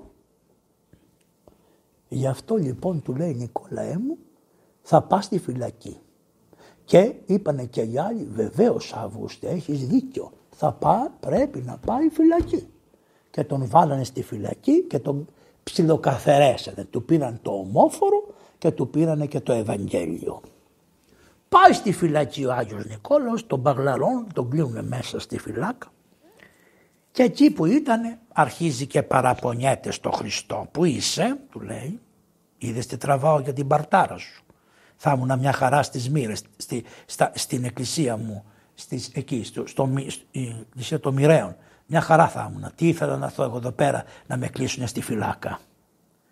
Και έλαμψε το δωμάτιο και παρουσιάστηκε αυτός εδώ νάτος. Νάτος. Να. Γι' αυτό είναι αγιογραφημένο έτσι. Από όλες τις εικόνες, πάντοτε. Μόνο που άλλοι τον έχουν εδώ. Και τι του λέει του Αγίου; Νικόλαέ μου, με τι έχεις, τι παράπονο έχεις από μένα, τι με φωνάζεις; Δεν βλέπεις τα χάλια μου, του λέει, τι μου έκανε ο Κωνσταντίνος για την αγάπη σου; Σιγά καημένε, του λέει, τι σου έκανε ο άρχοντας ο καημένος, τόσα ξέρει ο άνθρωπος, τόσα σου έκανε, δεν πειράζει. Μαρία, μητέρα, Παναγία, Θεοτό και Παρθένε, έλα και φέρε το ομόφορο στον Άγιο που του το πήρανε αδίκως επειδή αγωνίστηκε για μένα. Και ήρθε η Θεοτόκος και έφερε το ομόφορο και του το φόρεσε του Αγίου, η δέσποινά μας. Και ο Χριστός λέει, Νικόλα ε, μου, σου λείπει και κάτι άλλο. Ναι Κύριε μου πήρανε το Ευαγγέλιο από τα χέρια. Πάρε και ένα Ευαγγέλιο του λέει. Το Ευαγγέλιο του Χριστού είναι αυτό αλλά στον Νικόλαο έδωσε περαία όμορφο ωραίο. Να το. Και το πρωί καθόταν ο Νικόλαος στη φυλακή και έκανε τα πόδια ντρούγκουν, ντρούγκουν, ντρούγκουν, ντρούγκουν. Ανοίγουν οι φύλακες για να τον πάνε στον Κωνσταντίνο Σικωτό να τον εδικώσουν να δουν τι θα τον κάνουν και τον είδανε με το ομόφορο και το Ευαγγέλιο. Και λένε πού τα βρήκες, μου τα έφερε ο Χριστός. Διπλαμπαρωμένος. Αυτά τα θαύματα είναι θαύματα που ισοδυναμούν με την Ανάσταση. Διότι διπλαμπαρωμένος στον τάφο ήταν ο Χριστός και αναστήθηκε. Άρα όλα τα θαύματα αυτά είναι η πιστοποίηση της Αναστάσεως. Οι Άγιοι το μυστήριο. Γι' αυτό εγώ όποτε με παίρνει τηλέφωνο κάποιος λέει Χριστός ανέστη χαρά μου. Χριστός ανέστη χαρά μου. Οπότε Έγινε η σύνοδος, απεφασίστησαν αυτά που ήταν απεφασίστησαν και τον Άγιο τον ξαναβάλανε λέει σε μία καρότσα, τους έδωσαν και πολλά λεφτά, τους έδωσε ο βασιλεύς γιατί τους έδωσε τα λεφτά; Λέει καθαρά. Είναι σημαντικό. Συγγνώμη να το βρω. Πού το λέει; Τους έδωσε τα λεφτά. Τη δε αρίου βλάσφημον αίρεσιν μακρά να πελάσει και ειρήνη πάση βραβεύσει τη εκκλησία ομότιμον το πατρί και το ιό. Συνόδου γενναίος κατά του αρέως δηλαδή διαλύσας άπαντα γυρίζουν στα σπίτια τους. Και τους έδωσε ο βασιλεύς περιουσία και τι τους είπε; Τι θα φτιάξετε. Οίκους πόνου. θα χτίσετε οίκους πόνου. Τα ιδρύματα δεν είναι οίκοι χαράς, είναι οίκοι πόνου. Έτσι είπε ο Μέγας Κωνσταντίνος. Θα πάτε και θα φτιάξετε ορφανοτροφία, πτωχοκομεία, νοσοκομεία, χτίστε να γεμίσει η αυτοκρατορία από τέτοια καθιδρύματα που θα λέγονται οίκοι πόνου και χτίστε τα Αγίας Εκκλησίας. Και τότε πάει η μάνα του και του λέει Δώσ' μου λεφτά επ' ευκαιρία να πάω στα Ιεροσόλυμα να βρω του σταυρό του Χριστού και τα λοιπά και τα λοιπά. Και πήγε η Αγία Ελένη στα Ιεροσόλυμα και όπως ξέρετε βρήκε τον τίμιον και ζωοποιών σταυρών του δεσπότου και αυθέντου Χριστού από το βασιλικό αλλά και γιατί εγνώριζαν οι άνθρωποι επειδή είχε κτιστεί ναός της Αφροδίτης και είχε καταχωθεί ο σταυρός μέσα στις κοπριές και εκεί ήταν και το ζωηφόρο μνήμα του, μνήμα του αυθέντου και δεσπότου Κυρίου ημών Ιησού Χριστού όπου πηγαίνετε μέχρι σήμερα και προσκυνάτε και να πηγαίνετε να στηρίζετε τα Πανάγια προσκυνήματα που είναι στα χείρα των Ελλήνων να μην τα πάρουν κάτι άλλα χέρια διότι αν τα πάρουν τα άλλα χέρια δεν θα μπαίνετε ποτέ να λειτουργάτε οι Έλληνες. Ενώ τώρα οι Έλληνες με την ανοιχτή καρδιά που έχουν λειτουργούν οι πάντες εάν τα πάρουν κάποιοι άλλοι δεν θα μπορείτε να μπαίνετε μέσα να λειτουργήσετε, θα σας έχουν εκεί απόξω ποταμένους. Αν μας χρειάζεται βέβαια, εν πάση περιπτώσει, μην το δούμε και αυτό να χάσουμε και τα Ιεροσόλυμα από τα χέρια μας. Γι' αυτό να ενισχύεται τα Ιεροσόλυμα και τώρα που υποχωρεί λίγο το νόσημα του COVID να πηγαίνετε ταξίδια και προσκυνήματα προς το Ισραήλ και να προσκυνάτε την Αγία Σιών στα Ιεροσόλυμα. Ελέγαμε λοιπόν ότι επήγε η Αγία Ελένα και βρήκε το σταυρό. Ε, δεν βρήκε ένα σταυρό, βρήκε και τους τρεις. Βρήκε και αυτούς που είχαν σταυρωθεί οι άλλοι. Με θαύμα διαπιστώθηκε ο Σταυρός του Χριστού έλα που η Αγία δεν ήθελε σώνει και καλά να βρει και το Σταυρό στον οποίο ήταν ο ληστής που είπε μετανοώ και σώζομαι που είπε μνήστητή μου Κύριε εν τη βασιλεία σου τι να κάνει. Προσέρχεται ο Μακάριος ήταν αυτός αρχιεπίσκοπος Ιερουσαλήμ νομίζω και της λέει να κάνουμε προσευχή στο Θεό να δούμε ποιος το καλό από τους δυο σταυρούς αυτούς που, λείπουν, που υπολείπονται είναι. Και λέει το βράδυ ο Χριστός μην τον ψάχνεις το σταυρό ποιος είναι διότι ακόμα και του κακού ληστού ο σταυρός μπορεί να είναι.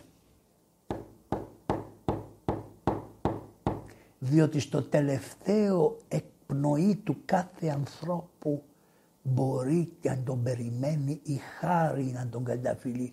Δεν ξέρεις από το χείλος του πηγαδιού μέχρι το νερό ενός που αυτοκτονεί πόσα Κύριε ελέησον ή Χριστέ μου έχει πει. Μην είστε κριτές των ανθρώπων. Αφήστε την κρίση για αυτούς που κάνουν δίκες χωρίς να είναι δικαστές. Αφήστε εσείς οι χριστιανοί. Δεν απευθύνομαι σε άλλους. Εγώ απευθύνομαι στους χριστιανούς που σκέπτονται. Προχωράμε παρακάτω. Τότε λοιπόν λέει στην Αγία Ελένη θα κάνουμε το εξής. Θα βγάλουμε το οριζόντιο ξύλο από τον ένα σταυρό και θα το βάλουμε στον άλλον. Και θα βγάλουμε το οριζόντιο ξύλο από τον άλλο σταυρό και θα το βάλουμε στον άλλον. Αλλά και οι δύο σταυροί θα έχουν ξύλο από τον ένα σταυρό αυτού που ήταν εκ δεξιών και είπε τον νηστητή μου. Και θα πάρεις τρεις σταυρούς και θα πας στο καλό. Το δε τίμιο και ζωοποιό σταυρό τον κόψανε από πίσω διότι είχε τόσο πάχος, μια παλάμη. Τον κόψανε από πίσω. Το μισό το άφησε στα Ιεροσόλυμα και το άλλο μισό το πήρε μαζί της να το πάει στο γιο της να τον δει. Και όλα τα ρινίσματα που περισσέψανε από αυτός το κόβανε το ξύλο τα πήρε μαζί της και τα πήγε στο γιο της και ο γιος της έκαψε νόμισμα που ήταν ακέραιο και χρυσό και έριξε μέσα στο, στο, στο, πώς το λέει, στο καζάνι που έλειωνε ο χρυσός έριξε μέσα το, την κόνη από αυτό και τα είπανε τα νομίσματα Κωνσταντινάτα και να έχεις ένα Κωνσταντινάτο θεωρείται ότι έχεις τίμιο ξύλο διότι μέσα έχει από αυτό του Χριστού το ρήνισμα. Όταν ο Άγιος Νεκόλαος έμαθε ότι, ότι υπάρχει ότι βρήκαν το σταυρό του Χριστού, εσηκώθηκε, έχτισε η Ελένα εκκλησίες και τα λοιπά, λέει ως επίσκοπος στους, στους μοιραίους, εγώ σηκώνομαι και φεύγω και θα πάω να προσκυνήσω τον Πανάγιο Τάφο και τον Τίμιο Σταυρό στα Ιεροσόλυμα. Και καθώς εμπήκε στο καράβι βλέπει ότι και ο διάβολος πήγαινε βολτούλα γύρω γύρω.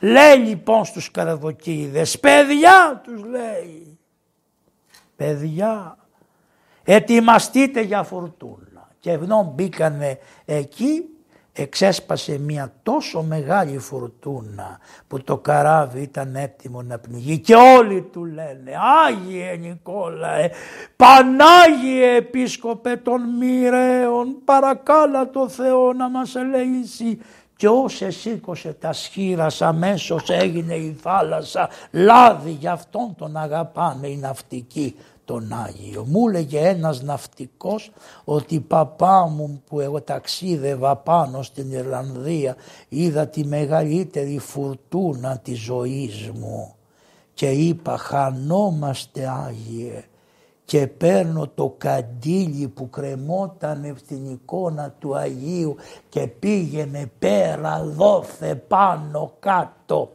και το πετάω στη θάλασσα και λέω ρε Νικόλα προστάτη μας γαλήνεψε τη θα... Και αν το πιστεύεις μου λέγε παπά σε λίγη ώρα επέσαμε σε μπουνάτσα. Και ενώ πίσω γινότανε κακό μπροστά ήτανε ωραία. Και ενώ είχα τρεις νύχτες και τρεις μέρες να κοιμηθώ και ήμουνα πάνω στη γέφυρα τεράστιο καράβι από αυτά που κουβαλάνε πώς τα λένε πετρέλαια και τέτοια. Λοιπόν τεράστιο καράβι. Εσύ πήγα και κοιμήθηκα γλυκύτατα.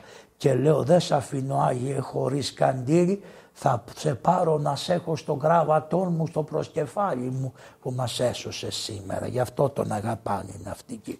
Επήγε στα Ιεροσόλυμα και προσκύνησε, αλλά έφτασε νύχτα και ήταν κλειστές οι πόρτες αλλά δεν άντεχε και ήθελε να μπει μέσα στο ναό και στέκεται από τις πόρτες να ξέρετε ο ναός των Ιεροσολύμων ήταν χτισμένος. Έμπαινε από την πόρτα που είναι στην Ανατολή και στη Δύση βρισκότανε το, το κουβούκλιο του Παναγίου Τάφου και ο Γολγοθάς. Δηλαδή ήταν και είχε 12 κολόνες που ήταν ολόχρυσες τις χάρισε ο Άγιος Κωνσταντίνος γιατί; Να συμβολίζουν τους 12 Αποστόλους πάνω στους οποίους στηρίχθηκε η Εκκλησία. Οι Απόστολοι δεν ήταν απλώς επίσκοποι, ήταν εκπρόσωποι του Χριστού στον κόσμο.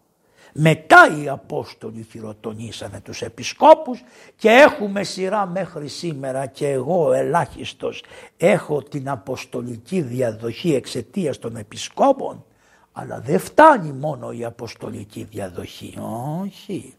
Πρέπει να έχεις και την αποστολική παράδοση διότι και άλλοι λαοί έχουν αποστολική διαδοχή αλλά δεν έχουν τηρήσει την αποστολική παράδοση της Εκκλησίας. Συνεχίζομαι. Ο Άγιος εγύρισε τότε στην πατρίδα του. Τον περιμένανε. Πόση ώρα είναι; Έχει περάσει; Δέκα. Και έχω ταξίδι. Μην έρθετε αύριο, θα κουραστείτε γιατί θα λείπει. Λοιπόν, ε, τι σας έλεγα; Ο Άγιος λοιπόν πήγε στην πατρίδα και στη στην πατρίδα του έγινε κάτι φοβερό. Ένας λέει πλήρωσε έναν άλλον και τον εσυκοφάντησε έναν και τον έβαλαν στον άρχοντα και ο άρχοντας τα πήρε στο στο κεφάλι του και αποφάσισε να τον σκοτώσει και την ώρα που εισήκωσε το μαχαίρι για να του κόψει το κεφάλι φωνάζουν όλοι οι μυριαίοι Νικόλα ετρέχα ένα πρόβατο της εκκλησίας το παραδίδουνε για σφαγή. Και ο καλός πατέρας, ο καλός αυτός αρχιεπίσκοπος Μοιραίων της Λυκίας, μόλις το άκουσε τρέχει ο γέρος γρήγορα και όπως το σπαθί ήταν έτοιμο να πέσει στο κεφάλι του αδίκως συκοφαντηθέντος ανθρώπου κάθεται από κάτω και πιάνει το σπαθί. Και τελείωσε.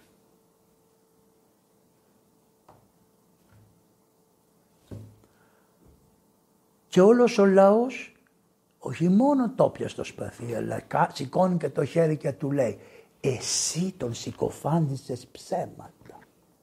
Και ο άνθρωπος όταν είδε την αγάπη που είχε ο Άγιος έπεσε γονατιστός και του είπε συγγνώμη.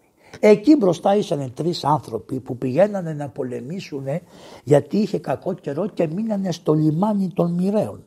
Το οποίο μέχρι σήμερα υπάρχει και απλώς έχει, επειδή είναι ένας ποταμός που έβγαλε πολύ ύλη, ε, έχει πάει λίγο πιο κάτω, περίπου 1,5-2 χιλιόμετρα από την πόλη των Μοιραίων, γιατί είχε λιμάνι.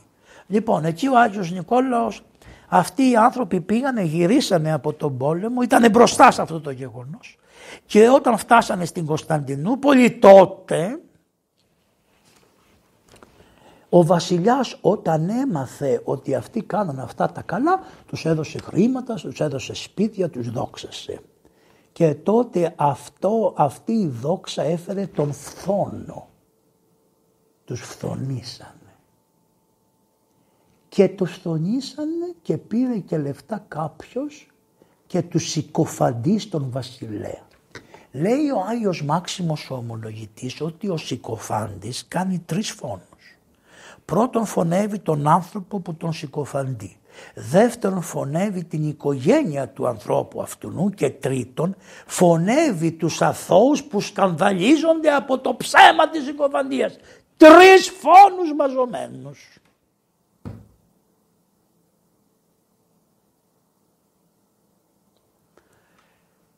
Και τότε οι άνθρωποι τους καλεί, ο βασιλιάς μαθαίνει από αυτούς, λέει εδώ ένα πολύ ωραίο, ότι τα αυτιά του βασιλέα γεμίσανε από ψέματα και αποφάσισε να τους σκοτώσει τους ανθρώπους χωρίς δίκη. Ενώ ήταν καλός ο Κωνσταντίνος και ενώ ήξερε τα εκκλησιαστικά, ό, έκανε λάθος γλίστρησε και ο βασιλιάς. Έκανε λάθος.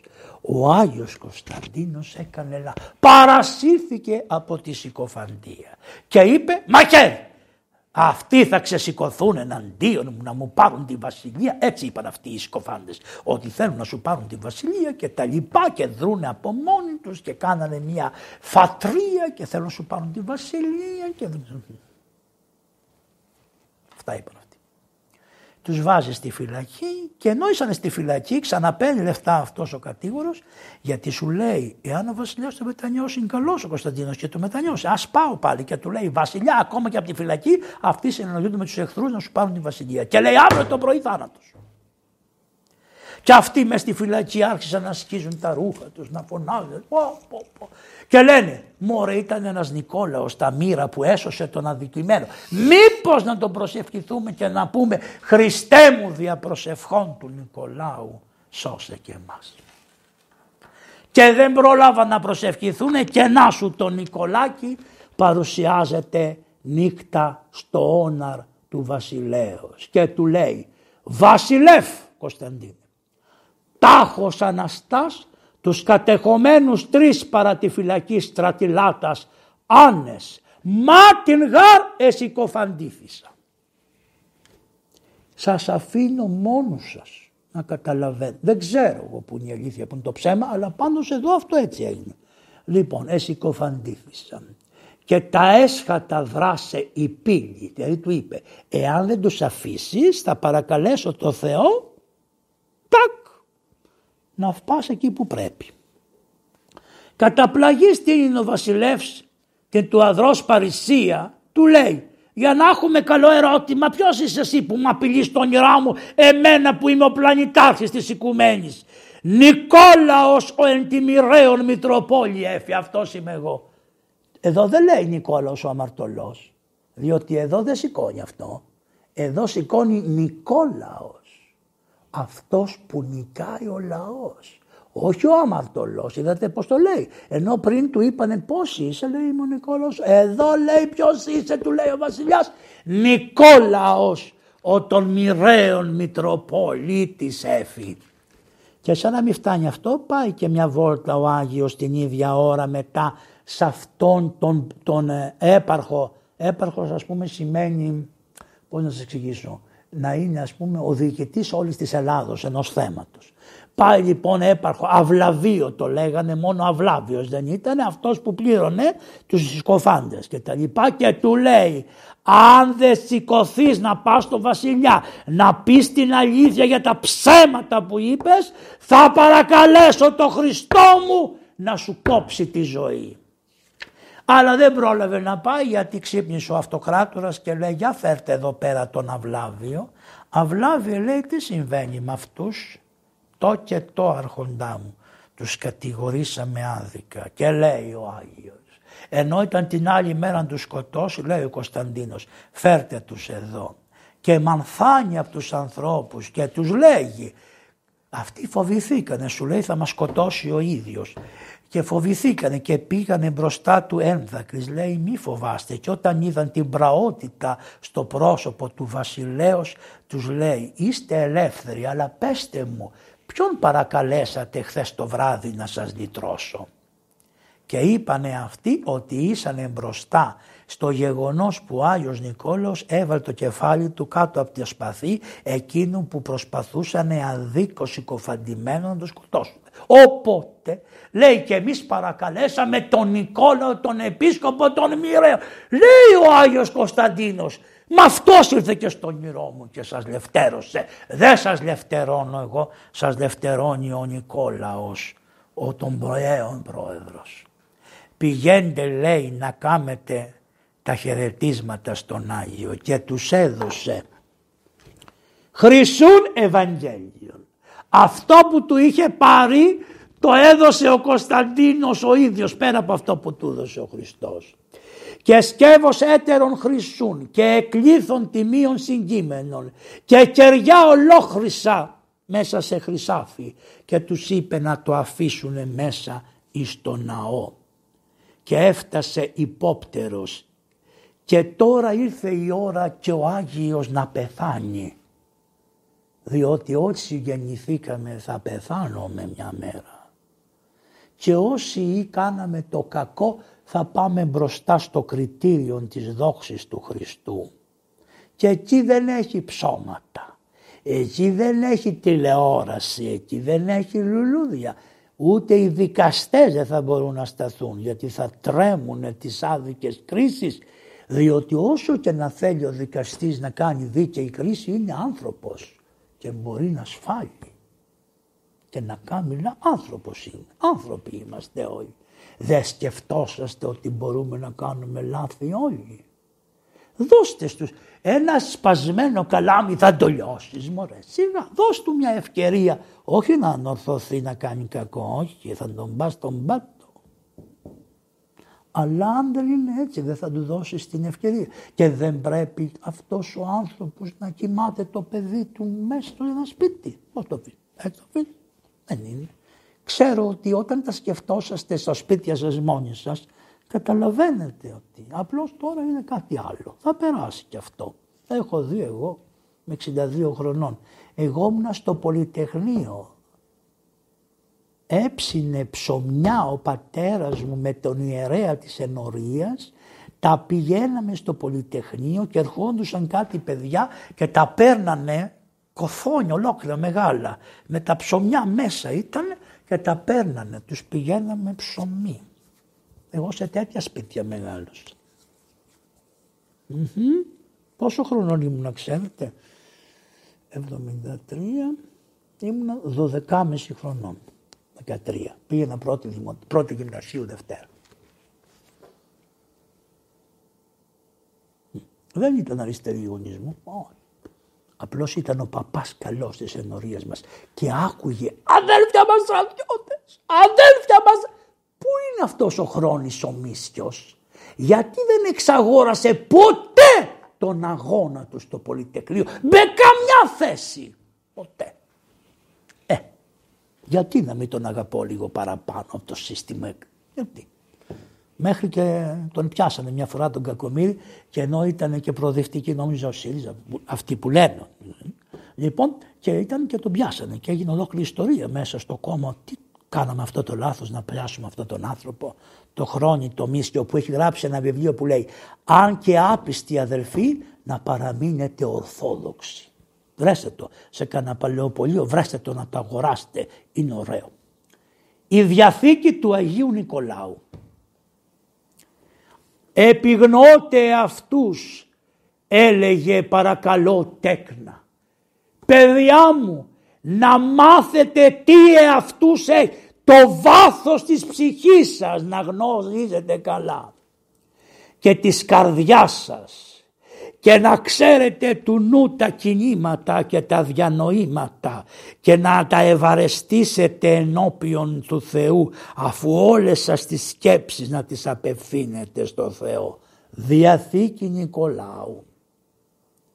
Γιατί αν και πολλούς ανθρώπους τους κοροϊδεύουμε και νομίζουν οι άνθρωποι ότι είμαστε καλοί, το Θεό πάντως Κανένας δεν μπορεί να τον κοροϊδέψει. Ουδέν λύσεται τον ημετέρων. Δεν μπορείς να τον κοροϊδέψεις στο Θεό. Άνθρωπος μεν γάρ εις πρόσωπον φυσί. Θεός δε εις καρδία. Εσείς οι άνθρωποι λέει ο Νικόλαος κοιτάτε το πρόσωπο. Ο Θεός κοιτάζει την καρδιά των ανθρώπων. Οικούσατε και τούτο της γραφής λεγούσης. Μη ποιείτε κακά και ούμα καταλάβει ημάς κακά. Μην κάνετε τα κακά και δεν θα σας λιώσουν τα κακά. Μάθετε δε μάλλον ευποιήν να μάθετε παιδιά μου να κάνετε το καλό και τον αγιασμό του σώματος. Α, ήρθαμε και στον αγιασμό του σώματος. Δηλαδή καθαρότητα βίου παρθενία, σοφροσύνη. Όταν ακούτε παρθενία σημαίνει παρθενία, την ξέρετε. Σοφροσύνη τι σημαίνει; Σοφροσύνη σημαίνει παντρεύτηκες με τη γυναίκα σου μάτια μου. Αυτό είναι σοφροσύνη. Για ρωτήστε μεταξύ σας όλοι και εγώ πρώτος. Έχουμε και μία σχέση με τις εντολές του Χριστού και με τις εντολές του Αγίου Νικολάου τη Διαθήκη; Τίποτα. Ναός γαριμής του Θεού. Είστε ναός του Θεού ως δευθύρη των ναών του Θεού φερεί αυτόν ο Θεός. Παύλος ταύτα ο Θείος φυσί. Ούτω ποιείτε να κάνετε αυτά και θα έχετε βοηθόν των άμαχων Θεών. Τι σημαίνει άμαχος Θεός; Πρώτον, ο Θεός δεν μάχεται κανέναν. Ο Θεός το μόνο που ξέρει είναι να υποχωρεί προς τον τοίχο πίσω. Άμαχος. Αλλά και κάτι άλλο. Το Θεό δεν μπορεί να τον μάχεται κανείς. Το άμαχος είναι δύο εννοήματα. Άμαχος δεν μάχεται για τη δικαιοσύνη ο Θεός. Μόνη της θα αποκαλύπτεται και άμαχος είναι ο Θεός ότι δεν μπορείς να τον πολεμήσεις. Αφού είπε τη Διαθήκη αυτή εκάλεσε τα πνευματικά του παιδιά και τα λοιπά και ήταν να σας περιγράψω πως ήταν λέει το πρόσωπό του αγγελικό όταν τον έβλεπες ανάμεσα σε χιλιάδες ανθρώπους καταλάβαινες ότι αυτός είναι ο Νικόλαος. Εξή δε της και υπέρφωτος αστραπή εκ της εκείνου θέας. Έβγαινε αστραπή φωτός από τη θέα του όπως το πρόσωπο κατέλαβε πάνω και από το Μωυσή ο Μωυσής έλαβε τόσο που όταν οι Εβραίοι θέλαν να του μιλήσουν, α έχω και μια μασκούλα, να. Έλεγαν βάλε μια μάσκα να μην σε βλέπουμε και έβαζε τη μάσκα μπροστά να μην τον βλέπουν γιατί τόσο πολύ έλαμπε το φως. Έτσι λοιπόν έλαμπε πάνω από το Μωυσή. Την εκπαίδωση να αυξηθεί σαν αυτή αίρεση αποβαλώντα και των ορθών της αληθείας εστερνισάμενοι. Όποιος τον έβλεπε λοιπόν ακόμα και από μικρό παιδί να, είχε, να ήταν άθεος, να ήταν ειδωλολάτρης, να ήταν ερετικός μόλις τον έβλεπε έλεγε ότι Θεό έχει ο Νικόλαος αυτόν θα πάρω. Τους έκαμε χριστιανούς μόνο με τη φάτσα, με την όψη του έλαβε. Και όταν ήρθε πλήρης ημερών και επειδή κι αυτός είναι άνθρωπος και από τη φύση και νόσο περιπίπτει βραχία και με ευχαριστίας προς ύμνους εξοδίους εκοιμήθη και άρχισαν ο λαός με ύμνους εξοδίους να τον, να τον προπέμπουνε.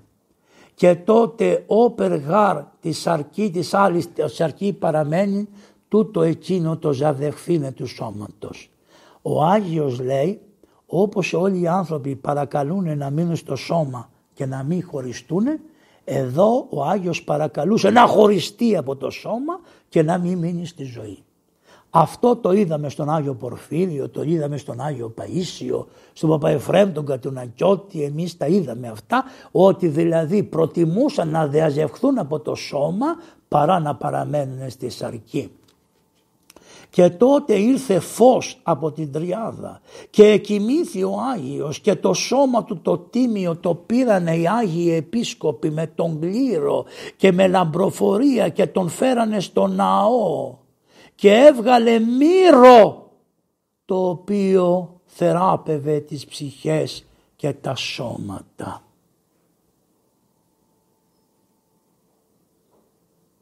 Και ήρθανε για να γίνει η κηδεία άνθρωποι από όλα τα μέρη του κόσμου. Όταν κατέλαβαν τα μοίρα οι Φράγκοι επειδή σκεπτόμενοι μήπως και θα έρθουν ξανά οι μουσουλμάνοι και πάρουν τα μοίρα είπανε να ξεθάψουν τον Άγιο, να τον βάλουν σε ένα καράβι και να τον πάνε στη Δύση ώστε τα οστά του Αγίου Νικολάου τα μυροβλίζοντα να τα φέρουν στη Δύση. Και πράγματι τα φέρανε στη Δύση, τέλος πάντων τα καταθέσανε σε ένα ναό του Αγίου Ιωάννου του Προδρόμου, ο οποίος ήταν προστάτης του Αγίου, τον αγαπούσε πάρα πολύ ο Άγιος. Τα καταθέσανε, τα λείψανε εκεί και μετά χτίσανε μια πανέμορφη εκκλησία στο Μπάρι. Όταν λέει Μπάρι που λέτε εσείς αυτό το λέγανε την πόλη Βάριον. Είναι ελληνική λέξη Βάριον. Και όταν φέρανε τα λείψανα του Αγίου εις τον Πάρη, τότε ο Άγιος άρχισε να κάνει καλά τους ανθρώπους. Την πρώτη μέρα έκανε δέκα, τη δεύτερη είκοσι, τη δεύτερη τριάντα, σαράντα, πενήντα, εκατό. Θεραπευόντουσαν οι άνθρωποι σοριδών όταν φτάσαν τα λείψανά του. Πότε, μετά το 1200 και. Όταν λοιπόν εχωρίσαμε από τη δυτική παράδοση. Δηλαδή όταν η δυτική ομολογία, όχι εκκλησία, η δυτική ομολογία όταν η δυτική ομολογία ας πούμε χωρίσαμε και έγινε αυτός ο φιλιόγκβ, έγιναν αυτές οι, πώς λένε αυτές, οι, οι σταυροφορίες, η κατάληψη της πόλεως το 1204 και άρχισε να μπαίνει μέσα μας η διαίρεση εκτός των θεολογικών και τα εθνικά και τα λοιπά, ο Άγιος και πάψανε να είναι η Δυτική Ορθόδοξη, πάπαλα το μύρο. Σταμάτησε το μύρο. Δεν έβγαζε μύρο Και τι κάνανε οι δυτικοί; Προς τιμή τους. Τελειώνουμε. Προς τιμή τους λοιπόν οι δυτικοί τι κάνανε; Είπανε την ημέρα που εορτάζει θα φέρνουμε ορθόδοξο παπά να λειτουργεί απάνω από τα λείψανα γιατί τότε ο Άγιος μυροβλίζει. Στο Χριστό αρμόζει η τιμή και η δόξα και η προσκύνηση τώρα και πάντα που κάνει τέτοιους Αγίους και στον αιώνα του αιώνος. Αμήν. Χριστός Ανέστη.